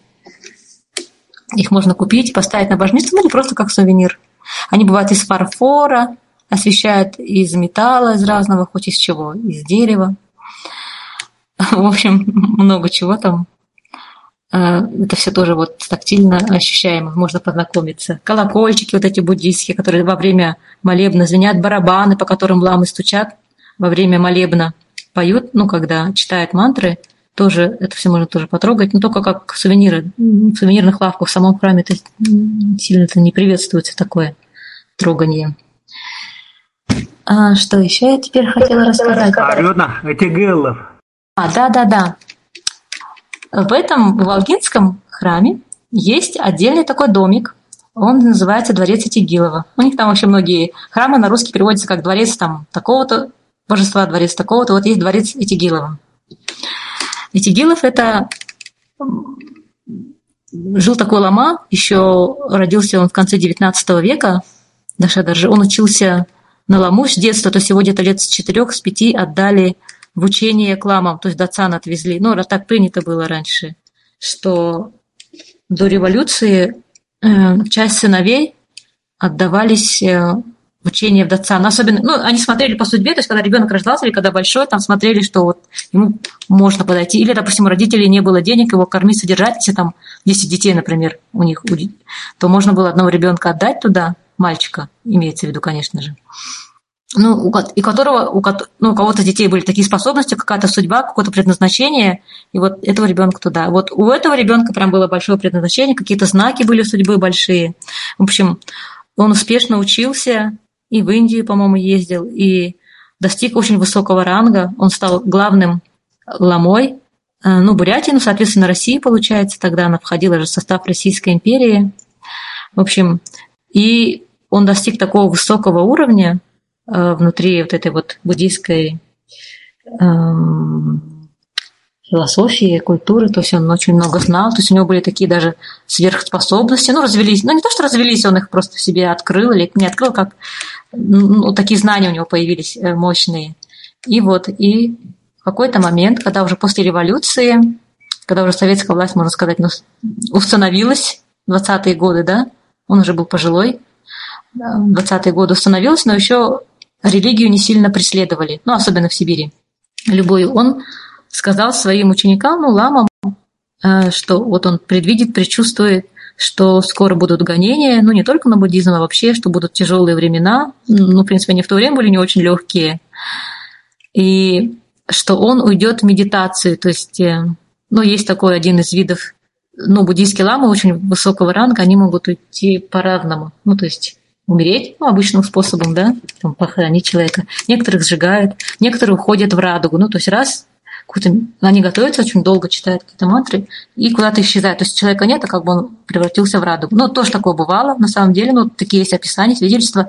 А он сказал, вот я уйду в медитацию такого-то там числа, буду готовиться, и, но при этом не совсем умру. И вы должны ну, проконтролировать это. Ну, в общем, он дал очень много указаний и сказал его э, посадить в землю, ну, то есть специальный короб, в общем, на 75 лет. Ну, на ровно, ну, в общем, он даты четко говорил, года, время, все говорил. Он так сделал, ушел в медитацию. Эм, они все проверили, все сделали, то есть посадили его тело. Ну, тот в позе сидел какой-то такой вот типа лотоса. Построили такой короб из кедра, посадили его туда, засыпали солью, еще какими-то травами и закопали в секретном месте в землю. ну, старались никому сильно не рассказывать, особенно когда через там, лет 15 начались гонения. То есть в 1937 году начали разрушать храмы, ну, их, а так как они были все деревянные в основном в Бурятии, то есть разрушить и сломать их было вообще очень легко. Всю символику растащили, ну, что смогли, ламы спрятали. Большинство лам, там тысячи-тысячи лам послали репрессировали, но в Сибири репрессировали как? Послали в Магадан. Ну, дальше нас там, Магадан только, да, туда посылали. Посадили по лагерям, Часть из них потом вернулась в 50-е годы. И вот потом в советское время, в какое-то время, 70-е или в какое, немножко открывали этот корпус, смотрели. Ну, это тело как было, так и есть в том же виде. А в 2001, по-моему, 2002 году, ну, вот то время, то есть по его расписанию, по которому он сказал, по его указаниям, да, э, этот короб достали. Ну, тут уже все ученые присоединились, он, видимо, уже предчувствовал, о, не предчувствовал, как знал, что уже советской этой системы не будет – а будет уже другой интерес. Ну, то есть прямо это все там официально, торжественно достали, открыли, приезжали ученые со всего мира, все изучали. И вот тело у него, какое оно есть, такое оно и было. Ну, как он э, сидел в той позе, так и сидит. Ну и, и стали выполнять вот все, что он сказал делать после того, как его достанут. То есть ему построили отдельный дворец, он там находится. И иногда по разным... Ну, можно купить билеты, зайти каждый день хоть ну, кто хочет, да, и там помолиться ему. Он там сидит за стеклом, на самом деле его потрогать нельзя. Но считается, если потрогаешь, то, типа, будут все желания, там, болезни исцелятся. Но так как он за стеклом, там не потрогаешь. Ну, ламы его периодически, видимо, трогают. И они с ним общаются. У него, они говорят, что там есть пульс раз в час. Раз в час биение какое-то. Пульса есть. И они ему периодически даже делают массаж. Ну, э, каких-то там меняют ему э, одежду, немножко вспотевает иногда, говорят. Вот. Но сейчас, раньше у него, сейчас у него подвязана нижняя челюсть таким вот платком. Раньше она не была. Ну, вот еще 20 лет назад, да, когда достали, не была. Сейчас вот немножко что-то изменилось. Но они от него иногда некоторые ламы, особенно вот высокого ранга, получают от него э, сообщение ну, не вслух, конечно, но как-то там они настраиваются, медитируют получают сообщения, их потом опубликовывают в газетах, и люди могут поклоняться. И по некоторым дням, несколько раз в год его приносят в главный храм, и всегда собираются километровые просто очереди. Ну, съезжаются люди вот со всего региона, кто хочет, да, поклониться ему в открытом доступе, потому что это определенные дни буддийского календаря лунного, когда вот поклонение, оно там умножается вот в тысячу раз. Вот, например, сегодня 11 Э, сегодня такой седьмой лунный, восьмой лунный день по календарю, и он день такой, что вот все благодеяния и все, ну даже плохие поступки, они увеличиваются в тысячу раз. И вот в этот день, например, можно сделать какое-то хорошее дело, и вот оно увеличится в тысячу раз. Помолиться можно тоже в тысячу раз увеличиться. Вот сегодня такой день. Но здесь уже вечер, обычно это днем нужно делать. Но у вас там, наверное, еще день, и поэтому можно. И вот такие огромные очереди, это несколько часов, час-два, можно три простоять в очередь, чтобы просто поклониться, пойти и там ходак забрать, и этот ходак хранить дома. Ну, вот как такую вот реликвию. И он будет помогать человеку. Ну, вот, ходак – это вот полоска ткани тонкой. Ну, инвалиды проходят без очереди. И вот когда я туристов проводила, и мы попадали вот на такие вот, иногда попадали вот на такие вот нежданно-негаданно Э, мероприятия, события, то у нас пропускали без очереди поклониться, потому что, ну, кто вот неверующий, он не готов простоять несколько часов. Ну, вот это считается такой феномен. А хотя раньше, ну, даже сейчас, вот я как говорила, да, ретриты делаются в Тибете, в Индии, в Гималаях. Вот таких лам раньше было очень много.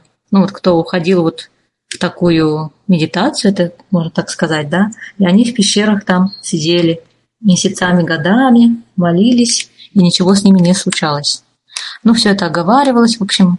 И вот сейчас это вот такое чудо, которое можно, в принципе, увидеть, потрогать и, и, и изучить. И вот приезжает, изучает.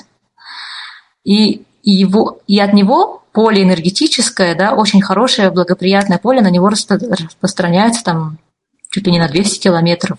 Ну и очень бывает полезно там хотя бы раз в год пойти и поклониться а, ну, Этигилову. Так, что еще сказать? А, ну и про буддизм, что хотела сказать. Далай-лама – это вот глава буддизма вообще во всем мире. Он живет в Индии, так как он э, в Китай не может въехать, так как Китай э, выгнал его оттуда, да. Но и в Россию он тоже не может въехать. Россия как бы подчинилась Китаю. Но в 90, 97 году, что ли, последний раз он приезжал в Россию, в Улан-Удэ был. А потом Россия подчинилась Китаю, Китай потребовал от России, чтобы она не пускала, не давала визу Далай-Ламе, вот она не дает и не пускает. Ну, в общем, как-то странно, но это все такие политические дела. И вот россияне очень многие ездят в Индию, ну вот из Бурятии, например, или по разным странам, он по разным странам ездит лекции, читает, тоже проводит молебны. И россиянам и бурятам вот приходится ездить туда, ну, чтобы поклониться, по, пообщаться как-то, ну, послушать его. Надо выезжать. Сейчас невозможно в России это сделать. Так, что еще я хотела сказать по Иволгинскому храму? Эм.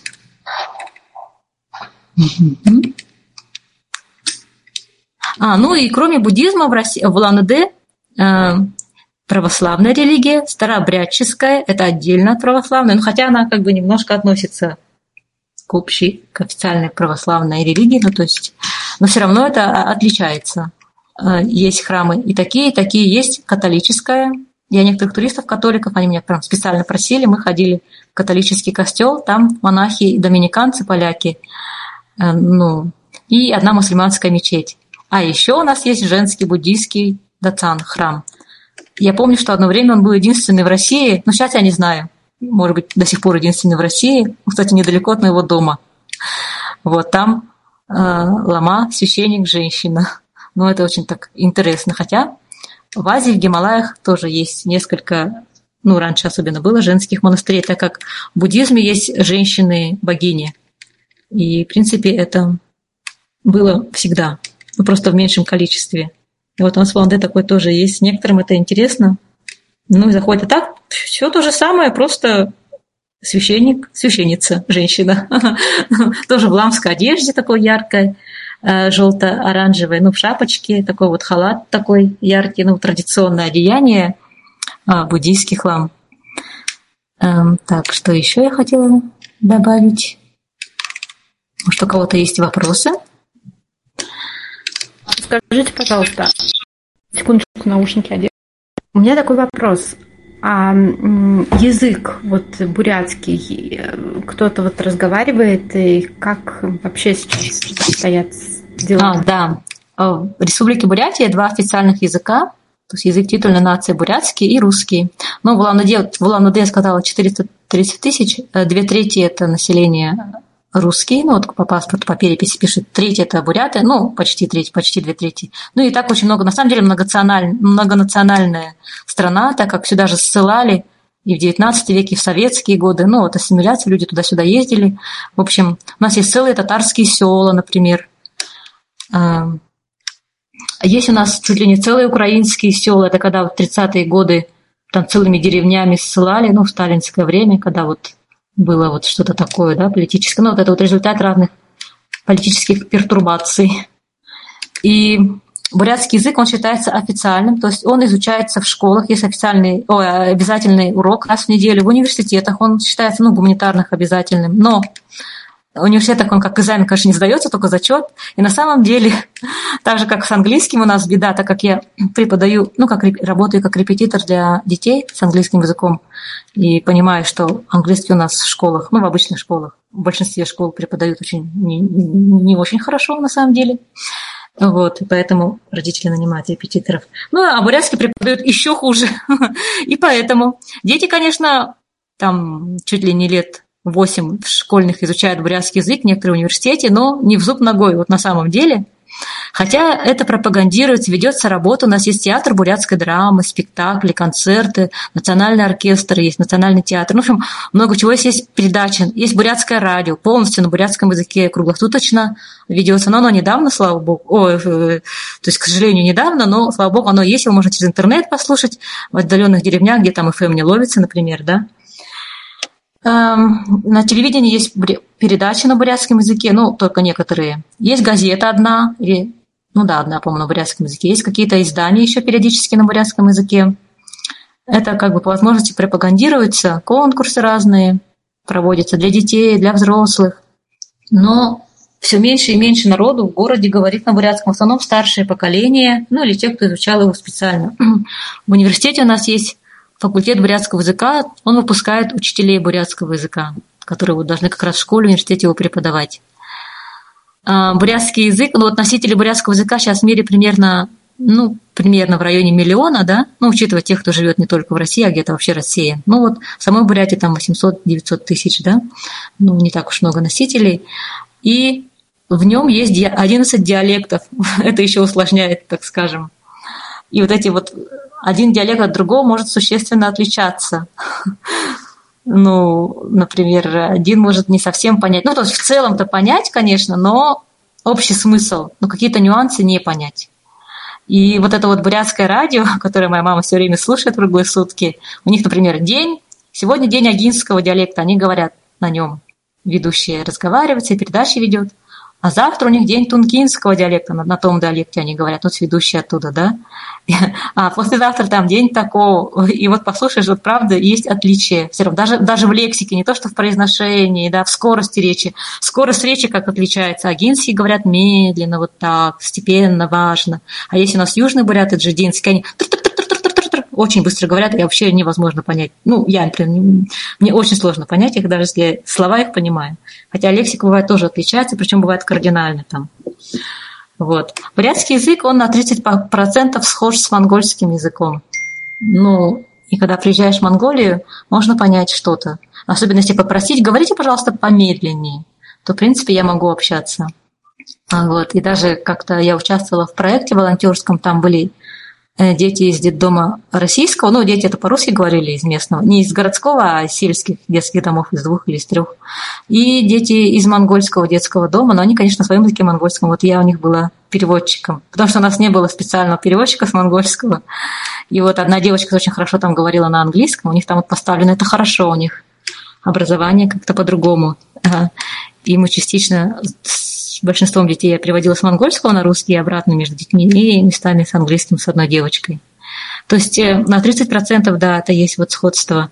А вообще бурятский язык относится к алтайской семье, и алтайская семья – это вот тюркская ветвь есть, то есть это, собственно говоря, татарский, башкирский, турецкий язык, там якутский, хакасский, чувашский – это тюркские языки. А есть монгольская ветвь. Вот она представлена монгольским языком, бурятским, вот, вот. И тюркскими языками есть несколько слов, ну там буквально совсем немножко слов похожих, потому что это вот все наследие, эм, ну вот это вот империя Чингисхана все вместе было. Еще один традиционный вопрос, который я обычно задаю, это про кухню и какой-то какие-то особенности, что можно Да, да, да. Я как раз тоже думала, в какой-то момент надо мне про кухню что-то сказать. Кухня – это очень такой важный аспект для туристов. Здесь есть что попробовать, особенно для невегетарианцев. Вегетарианцам тут особо нечего ловить. Я сама вегетарианка. И как у кочевых народов здесь очень важна была вот эта вот молочная еда, белая. Ну, я молоко ем, очень хорошо, яйца даже тоже, но вот мясо и рыбу только не ем. И мясная. И вот по поводу мяса, Мясо здесь очень качественное, отсюда очень, кто уезжает учиться в Москву или работать же часто просит привезти мясо, ну как сувенир, ну как подарок, как ценный, да. И многие самолетом, даже поездом возят, ну, мяса много. Ну, и те радуются, потому что по качеству, ну, я не могу сказать, что я не ела его.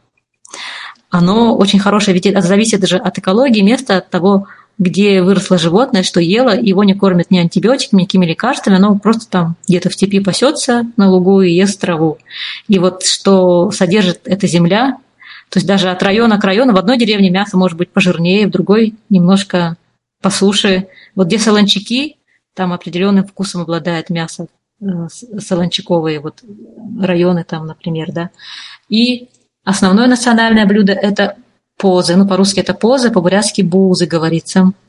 Это такая а, круглая штука, полушар как бы, полушарие, и вверху такая дырочка. Она похожа немножко издалека на юрту. Такие складочки и такое отверстие вверху. То есть вот так можно представить, когда вот пельмени люди лепят или вареники, кружочек вырезать, да, из теста, положить на него кусочек фарша и защипить, ну, нормальная буза традиционная, 33 защипа должно быть. настоящая бурятская. Но на самом деле люди делают как могут, как получится, да, но вот вообще официально 30 да, получится очень красивая. Многие бузы должны быть красивыми. То есть у хозяйки они могут быть вкусными, но не красивыми. Но желательно, чтобы они были вкусными и очень красивыми. И вот, и такая дырочка посередине, а через нее пар. И вот она в пароварке, ну или там в марнтоварке варится 20 минут там, например, и внутри образуется бульон в этой в этом мешочке, тес, в этом кусочке теста бульон, а настоящие бузы, они варятся, делаются, то есть рубль, настоящие они должны быть рубленными, но многие могут и на мясорубке делать. Там должно быть несколько сортов мяса. Говядина, баранина, еще какое-нибудь мясо, например, да? И там лук, ну, еще что-нибудь, я точно не знаю, так как я сама-то их не делаю. Ну, это очень сытное, горячие бузы, очень сытное, вкусное блюдо, ну, немножко жирненькое, я бы сказала. И вот когда его ешь, его едят руками, откусывают, и там нужно быть очень аккуратным, потому что выливается горячий бульон и сок, его нужно вовремя есть, потому что оно может потечь по рукам, ну, можно обжечься. И вот хорошие настоящие бузы должны быть с этим бульоном, сочные. А сухие, без этого бульона, они как бы не совсем бузы. Ну, тогда, наверное, просто манты, наверное, тоже тогда. Хотя и с дырочкой. Но в последнее время, как э, приравненные к международным этим стандартам, появились вегетарианские бузы. Ну и или их можно, с другой стороны, назвать постными бузами, да? Вот. Это тушеные овощи разные, тоже такой же формы, замотанные туда же. Но тоже вкусно, они тоже сочные, особенно хорошо тушеные. Вот эти вегетарианские бузы я очень люблю. И вот, ну, многие сейчас их едят с горчицей, эти бузы. А так можно просто есть их горячими. И замороженными они продаются, ну, как пельмени, да, можно домой. Многие питаются вот дома. Покупают, покупают в магазине замороженные и варят их на пару. А так все туристы обязательно в порядке пробуют эти бузы. Две-три – средняя порция. Некоторые экземпляры мужчины могут съесть и пять-шесть. Смотря, конечно, какого размера, но они обычно должны быть одного размера желательно, стандартного. Что касается... Ну и очень из мяса блюд очень много. Шарбины – это такие круглые пирожки, их жарят потом суп с домашней лапшой, то есть делают домашнюю лапшу. Это вот каждая почти хозяйка может сделать суп с домашней лапшой. Это мука, вода, там, соль. Катают тугое тесто, потом режут его. Даже можно чуть-чуть толстенько порезать. То есть не как спагетти, но тоже могут, может быть потолще такие плоские эти. И такой наваристый суп, так как мясо оно такого качества, ну вот именно вот на местном мясе такой наваристый хороший суп получается с этой лапшой. Это вот чуть ли не ежедневное блюдо во многих семьях, домах, ну, традиционное, да, тут этот суп с лапшой. Мясо, картошка и лапша, ну, картошка надо не обязательно, ну и лук. Также белая еда, то есть молочная еда занимает очень большое место, потому что молока было много, и коровьего, и козьего, то есть и кисломолочные продукты, и само молоко, и его варили, и делали пенки, и сметану, ну, так называемые, я так примерно перевожу, да, то есть также одно из таких важных блюд это вот смешивали кисломолочное, типа кефира, да, ну, по-русски если перевести, и бульон мясной, там, из определенных каких-то там частей животного, это в каких-то определенных пропорциях вместе варятся, ну, такое солоноватое, кисленькое такое, но тоже считается каким-то ценным, питательным очень напитком, арс называется. Вот. Ну, также есть, конечно, ну, это тоже деревняк, только вот этот из молока сброженное, там, из колшадиного, вот, собственно говоря, айрак, то есть кум, айран, кумыс, да, вот это вот, ну, из коровьего, ну, просто кефир. Э, творог, ну, разные виды, в общем, хоть с чем. И также есть вот молочная водка, ее гнали, и тоже и здесь вот продают иногда молочную водку как сувенир. Но она обычно легко идет, легко принимается, но она такая крепкая, иногда может быть 60 градусов, но если ее правильно сделали, по всем технологиям, по всем правилам, но когда ее э, употребляешь, она как-то не чувствуется вот это вот всего, ну его там, видимо, и нет, наверное, ну, она такая мягкая, со вкусом молока немножко, не сильно жжет, но крепость у нее может быть и 50-60 градусов. Вот. А что еще? Арена. А, Саралган. 12 февраля. А, да, и вот правильно, буддийский. Ну, в Бурятии отмечается два Новых года официально. Ну, это традиционный 31 декабря. И зимой он плавающая дата по лунному календарю. Вот в этом году, 21 это 12 февраля, Э, тоже официальный выходной день в этот день будет, то есть никто не работает, никто не учится, школа отдыхает и празднуют вот этот э, бурятский Новый год, ну или Новый год по лунному календарю. Это было традиционно еще давно, и он отмечается в основном, ну, он связан с буддизмом, именно с буддизмом связан.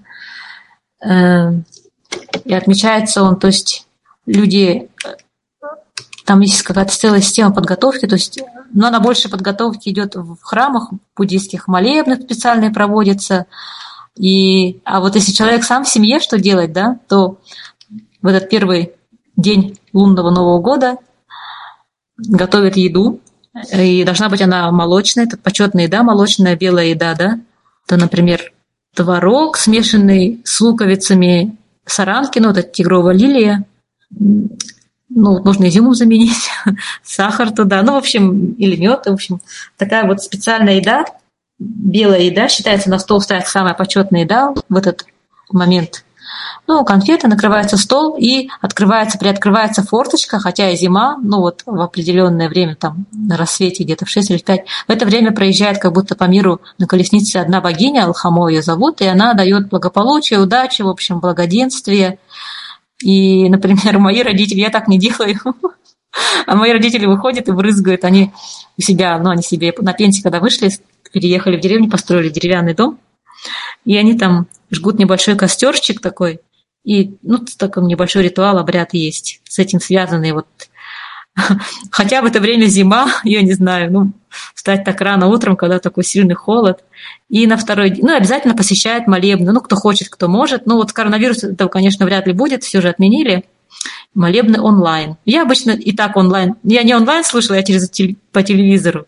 Включаешь радио, даже у меня дома телевизора нет, какой-нибудь телевизионный канал, и идет трансляция с, из храма, из главного. Там, ну, любой человек с любой точки мира может подключиться, там ламы читают молебен, там поют, в общем, все делают по правилам. Это несколько часов идет, час, два, три, и там идет один лама, по-русски все объясняет. Ну и по-брянски тоже объясняет другой объясняет, почему это делают, объясняет все правила, почему так к чему относится вот эта молитва, там, к чему, почему ламы делают так. В общем, это довольно интересно и познавательно. Ну вот, если кто-то захочет, может 12 февраля через интернет включить вот эту вот трансляцию эм, молебна на первый, э, на лунный Новый год, да, это первый день, и послушать. Но она по местному времени будет начинаться примерно где-то в 6 утра. То есть минус 5 это получится час ночи, наверное, да, ну, у вас. Ну, не очень интересно, конечно, тогда.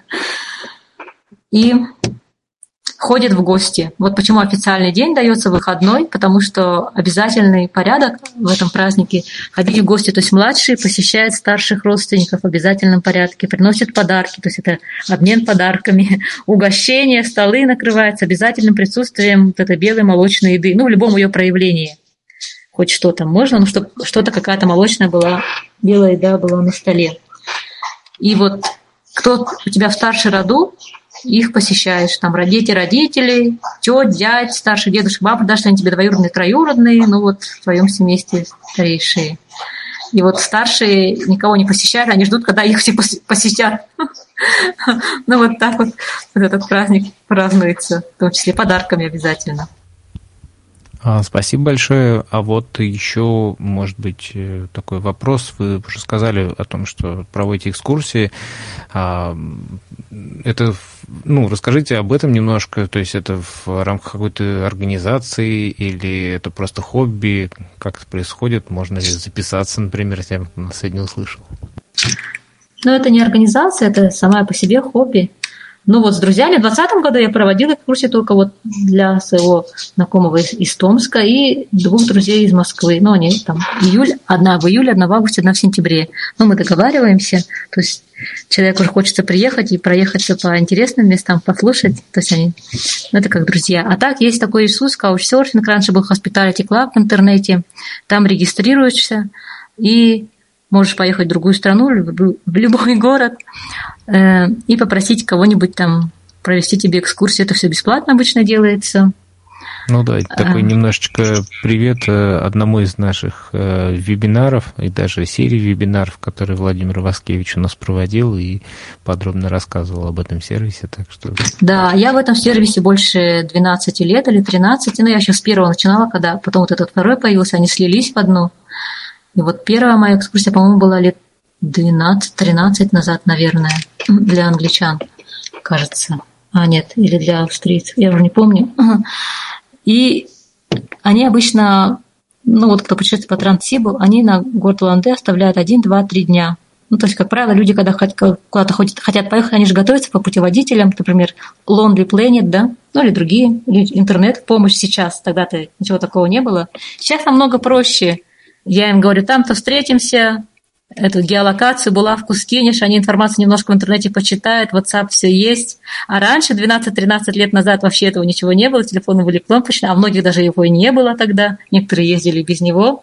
И вот электрон, имейл, только имейл, вот этот сам сайт, через, ну, сайт идет переписку через имейлы.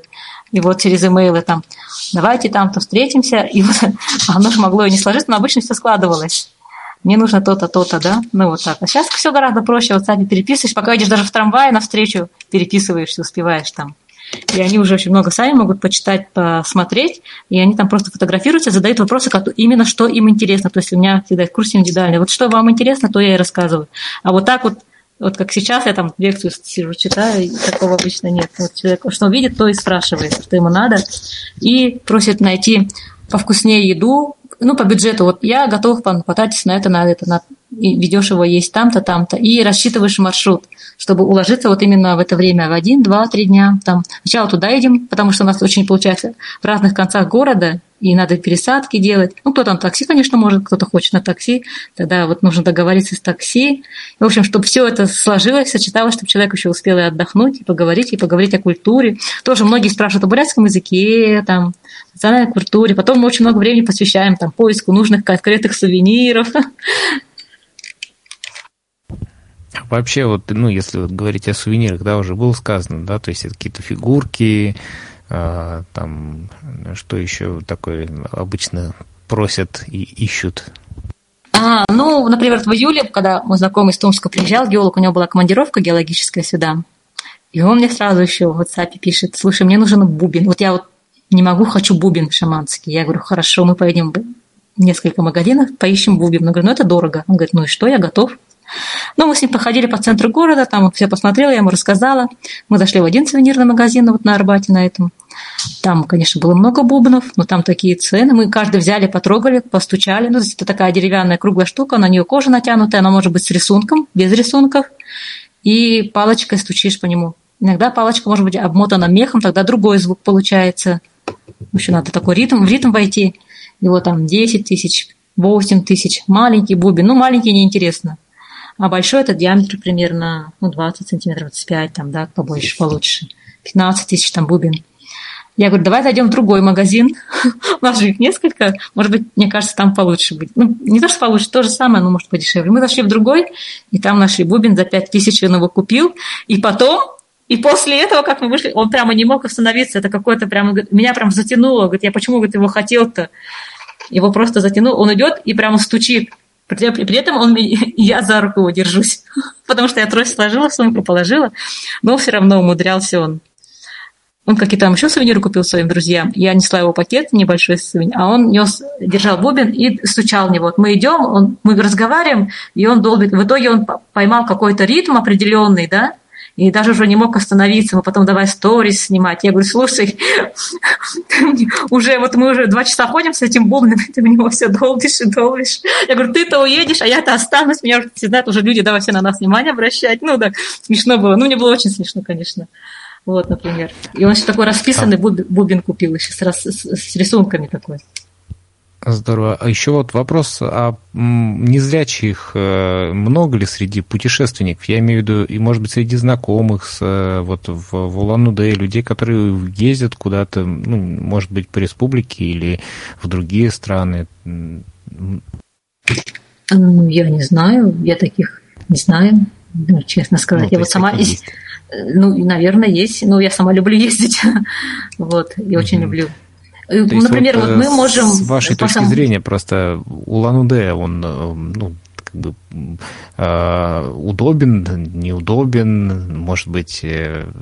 А, ну, на самом деле не очень удобен, потому что рельеф у нас такой, дороги у нас, мягко скажем, не очень хорошие, но они хорошие там в одном месте, в двух там, может быть, да, в центре в самом. А так э, много есть где запнуться, или там ступеньки разной величины, неровные. Светофоры, ну, правда, появились говорящие, пищащие светофоры последние годы, но раньше их не было вообще. Вот это удобно. Э, что еще? Для удобства слепых. Ну, на самом а деле, все-таки не очень удобно. может быть, э, там, не знаю, куда-то можно какие-то специальные экскурсии, вот вы сказали, да, что есть э, в, возможность там, в этнографическом музее. Да, да, да. Вот специальные. Музей истории Бурятии, тактильная юрта, и в этнографическом я услышала так, что этнографический музей проводил именно для детей инклюзивные экскурсии, то есть брал класс из специальной школы, у нас тут есть, и им провел. А я как услышала, что они так один раз сделали, я подумала, ну, а чем я одна отличаюсь от класса детей? Ну, все равно там немножко детей. Я позвонила, спросила, говорю, а можно вот такое? Она говорит, ну, давайте попробуем, почему нет? Ну, то есть, как бы, я говорю, ну, потом ну, же вы тоже можете. Да, да, да. Она, и она, я говорю, я же потом скажу другим, и потом же другие тоже могут. И она говорит, ну, пожалуйста, конечно. Ну, то есть, кто хочет, тот может, да. А вот в том музее истории Бурятии научный сотрудник он мне предложил, когда я вот тактильно Юрте проводила экскурсии, ночь музеев, и он там между делом, когда нас обучал вот этой вот, этот тактильный Юрту хорошо рассказывать, он говорит, а я, знаете, могу провести индивидуальных, индивидуальных экскурсий по центру города, ну вот по этому туристическому маршруту, вот, который я говорила, от Ленина, от музея туда, до Арбата вниз, все рассказать. И я, я помню, что я одна тогда за эту идею ухватилась, говорю, вот я хочу. Он говорит, окей, договорились. И вот он мне эту экскурсию сделал. За руку прям ну, водил, несколько часов все рассказывал. Да, да, да. И я еще лазила, он меня подсаживал, заставлял лазить к этим фигуркам и обращал внимание на разные, там, например, на Арбате есть такой у нас э, фигурка, памятник, ну не памятник, это фигурка такая, да, рок изобилия жезл Мер- Меркурия, а на таком небольшом постаменте, она лесенка стоит, и туда залезла, чуть оттуда не свалилась, но тем не менее, ну там такой рог, и из него как будто выпадают фрукты. И он говорит, обратите внимание, вот потрогайте, под правой рукой, что у вас? Я говорю, буза. Я говорю, как это из рога бу... изобилия буза? Он говорит, ну вот это национальный колорит, это, это вот всемирного, э, как сказать, символа, да? А этот рог изобилия и жезл Меркурия изображен на нашем гербе города Лануды. Вот. Он говорит, а теперь под левой рукой потрогайте, что это? Я говорю, связка бананов. Он говорит, вот именно, даже в мировом, э, в этом всемирном таком, ну, избитом вот этом символе, да, рок изобилия, там обычно бананов тоже нет, ну, и как других некоторых плодов, там обычно виноград, по-моему, гранат, яблок, ну, не помню, что такое, да, вот, как правило, если на картинку посмотреть, а у нас в Бурятии отличается, у нас и бузы, и бананы есть, ну, в общем, интересно, а так-то я до этого не знала, никогда, пока не потрогала вот этого вот всего. А, ну что ж, а, есть ли вопросы? Не, ну, не, я тут никак не вклинюсь. Если можно, еще чуть-чуть вернусь к бурятскому языку. Какая письменность кириллица и какая историческая письменность у бурят? И второй вопрос – это а, фамилии как давались? Потому что вот, например, у тувинцев у них нет русских префиксов. Вот у меня есть знакомый Чечена Куар, например, там, или Оксана Юна. Вот, а, да-да-да. Немножко по-другому. Бурятия – кириллица с 30-х годов. Один профессор изобрел кириллицу, в ней 36 букв в бурятском алфавите сейчас. Ну, обычно 33 традиционные, но несколько из них мало используются, потому что в бурятском языке там мало слов, начинающихся на букву К, еще какие-то там, да. И плюс три еще буквы там ОЗ и У с одним таким значком. И, и звук Х, ну, вот такой есть Х, да. Эм, а до этого, до того, как в советское время была изобретена бурятская кириллица, была, ну, сейчас она называется старомонгольская письменность. Ну, а так она просто называлась письменность. Э, монгольская – это такое вертикальное письмо, сверху вниз такие символы, знаки, и писалась она справа налево и сверху вниз. И сейчас многие дети в деревнях э, изучают, ну, кто хочет, да, ну, как факультатив, некоторые учителя, ну, по желанию детей, обучают этой письменности. Вот мне одна подружка рассказывала, что в университете они друг другу шпаргалки писали. Ну, никто же не может прочитать. Ну, какие-то как будто ряд каких-то символов, тем более сверху вниз. Но они друг другу на экзаменах могли даже подсказывать где-то, помочь. Ну, вот это было удобно. Ага. Ну, ее мало кто знает на самом деле. И по поводу фамилии образования. Ну, фамилии с префиксом, например, Сактуева, да, там, Бадмаева, там, они стали появляться, естественно, в советское время. А раньше, до этого, фамилия производилась от э, имени отца. Ну, например, э, Бадма звали папу, то есть Бадмаин, да, Бадмин там. Или, например, ну вот от имени отца и э, имя человека, собственно говоря. То есть, собственно говоря, таких вот фамилий не было. Ну и говорили из рода такого-то. Ну, например, Анатолий, ну, моего папу зовут Анатолий, да, Анатолин, я была бы Арюна Анатолин, из рода, например, Хангодер, да? Ну, вот так вот. Раньше так было. А еще по поводу бурятской культуры я еще хочу сказать такой интересный момент, факт, что до революции, ну, пока не случилась советская власть, э, зажиточные буряты могли по закону иметь трех жен, но только богатые, ну, кто мог до трех жен, то есть не больше, да, кто мог прокормить, ну, и две мог. А иногда это была необходимость, ну, например, там родственник или у кого-то муж умер, а жену с детьми надо кормить, мог ну, тоже взять себе, да, ну или просто захотел жениться там. Вот у моего, получается, прадеда, то есть у, маминого, у маминого отца, моего деда, у папы было три жены, потому что он был состоятельный скотовод. И вот дедушка был, то я не помню, то ли от второй жены, то ли от первой, причем он был приемный сын у них, потому что у трех, у какой-то его жены были родные дети, а одна жена то ли не могла иметь детей, то ли то, но она хотела. Ну и, конечно, он пошел навстречу и обратился к семье, но сначала проконсультировался с ламами или шаманами, не помню, что типа вот мы хотим взять мальчика, он вычистил день какой, ну в какой день его можно взять, они пошли в ту семью, где было очень много детей, но было мало еды. И они поинтересовались, а те сказали, вот этого мальчика типа можно отдать. Ну, то есть как бы какой-то там астрологический календарь разрешает этот, ну, можно, да. И вот они его отдавали, там оставляли коней, подарков по дороге, ну, по пути следования, ну, когда уезжали. И вот и они ему, соответственно, дали свое имя, ну, как бы от их фамилии, и, вырастили его. И когда час советская власть проложили границу между Российской империей и Монголией в 21 или 22 году. И, и получается, мой дед, а он был на летних кочевьях, по-моему, ее в летнее время, что ли, проложили эту границу. Он был на летних, летних кочевьях с младшей женой или там с двумя младшими. А на постоянном, на родовом его месте, она оказалась в России, ну, в Советском Союзе, да, с старшей женой, его матерью, и мой дедушка, он остался почему-то здесь, и граница их разделила, то есть семья развалилась, получается, ну, навсегда, да. Они остались там, они здесь и вот выросли. И даже одно время проект, ну, хотели в конце 90-х годов сделать, чтобы разрешили бурятам фамилии делать вот от отца, ну, все, кто хочет, да, ну, то есть на законном основании. Вот я не помню, приняли этот проект, ну, по-моему, приняли, что ли, но, в общем, кто-то хочет, может фамилию, сейчас же в России хоть кто может свою фамилию переделать, в принципе. Но это надо много документов делать. Ну что ж, есть ли еще вопросы, или мы потихоньку уже сегодня уже два часа целых разговариваем, мне кажется. Как, два часа уже? Да, да, я думаю, что... А вообще, кстати, чувствуется ли а, отдаленность от Москвы, от э, центра, тем более, что недавно а, Бурятия стала Дальним Востоком, такое начало Дальнего Востока? Ну, чувствуется, конечно, да. Скажите, пожалуйста, меня слышно, да? Да. Отлично. Вот э, вы говорили, что очень жарко летом, а вот когда все-таки оптимально можно так вот приехать, чтобы не попасть в такую жару, может быть, осенью или весной, вот когда лучше было бы это сделать? Ну, август, там уже идут дожди, не так жарко. Ну и еще пока лето, все кругом еще немножко цветет даже есть плоды. Вот июль, июнь – это жаркие месяцы без дождей. То есть вот август, сентябрь как раз был бы... Ну, ну сентябрь уже да, вот. прохладно, а прохладно и уже немножко это... Ну, тоже можно, особенно бабье лето. А вот по ценам... все тогда. Если можно еще вот сориентироваться, например, насколько дорого, вот, да, вот по сравнению с московскими ценами, вот, ну даже вот проживание, насколько по ценам можно так сориентироваться?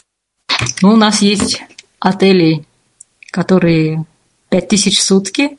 Ну, это для, обычно для командировочных Москвы, кто вот за счет организации государства ездит обычно чаще, ну или там очень богатые люди. Ну а так есть, конечно, хостелы. Э, видите, сейчас из-за пандемии все меняется.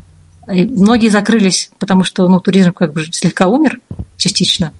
Вот. А так можно было койку там в хостеле найти за, 500, за 300 рублей, за 500. Ну, свое питание, там еще там тебе холодильник предоставляют, печку можешь варить, можешь где-нибудь кушать. То есть разные цены в зависимости от гостиницы, от отеля. А вот ну, еще обычные. один маленький вопрос. А вот местные жители, где любимое их место отдыха, где вот любят сами проводить время? Не туристы, а вот именно ну, обычные горожане. Но если взять город, то если с детьми, то в этнографическом музее, вот про который я говорил, там можно вообще целый день потратить. Ну и на близлежащие пригородные там на берег реки, у кого-то есть любимый. На... У нас Бурятия, она на самом деле такой довольно, довольно-таки большой регион, и много озер, много рек, вот сам Байкал. И вот у каждого человека есть какое-то свое любимое место, куда он выезжает с семьей, если особенно если машина, да.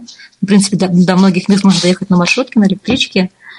И можно найти какой-то такой уголок природы и чуть ли не каждый год на него ездить. Там люди уезжают, и у нас очень много минеральных источников, что холодных, что горячих. Там люди ездят лечиться, то есть там сутки можно жить, двое, трое, неделю, ну вот сколько хочешь, там лечишься, живешь.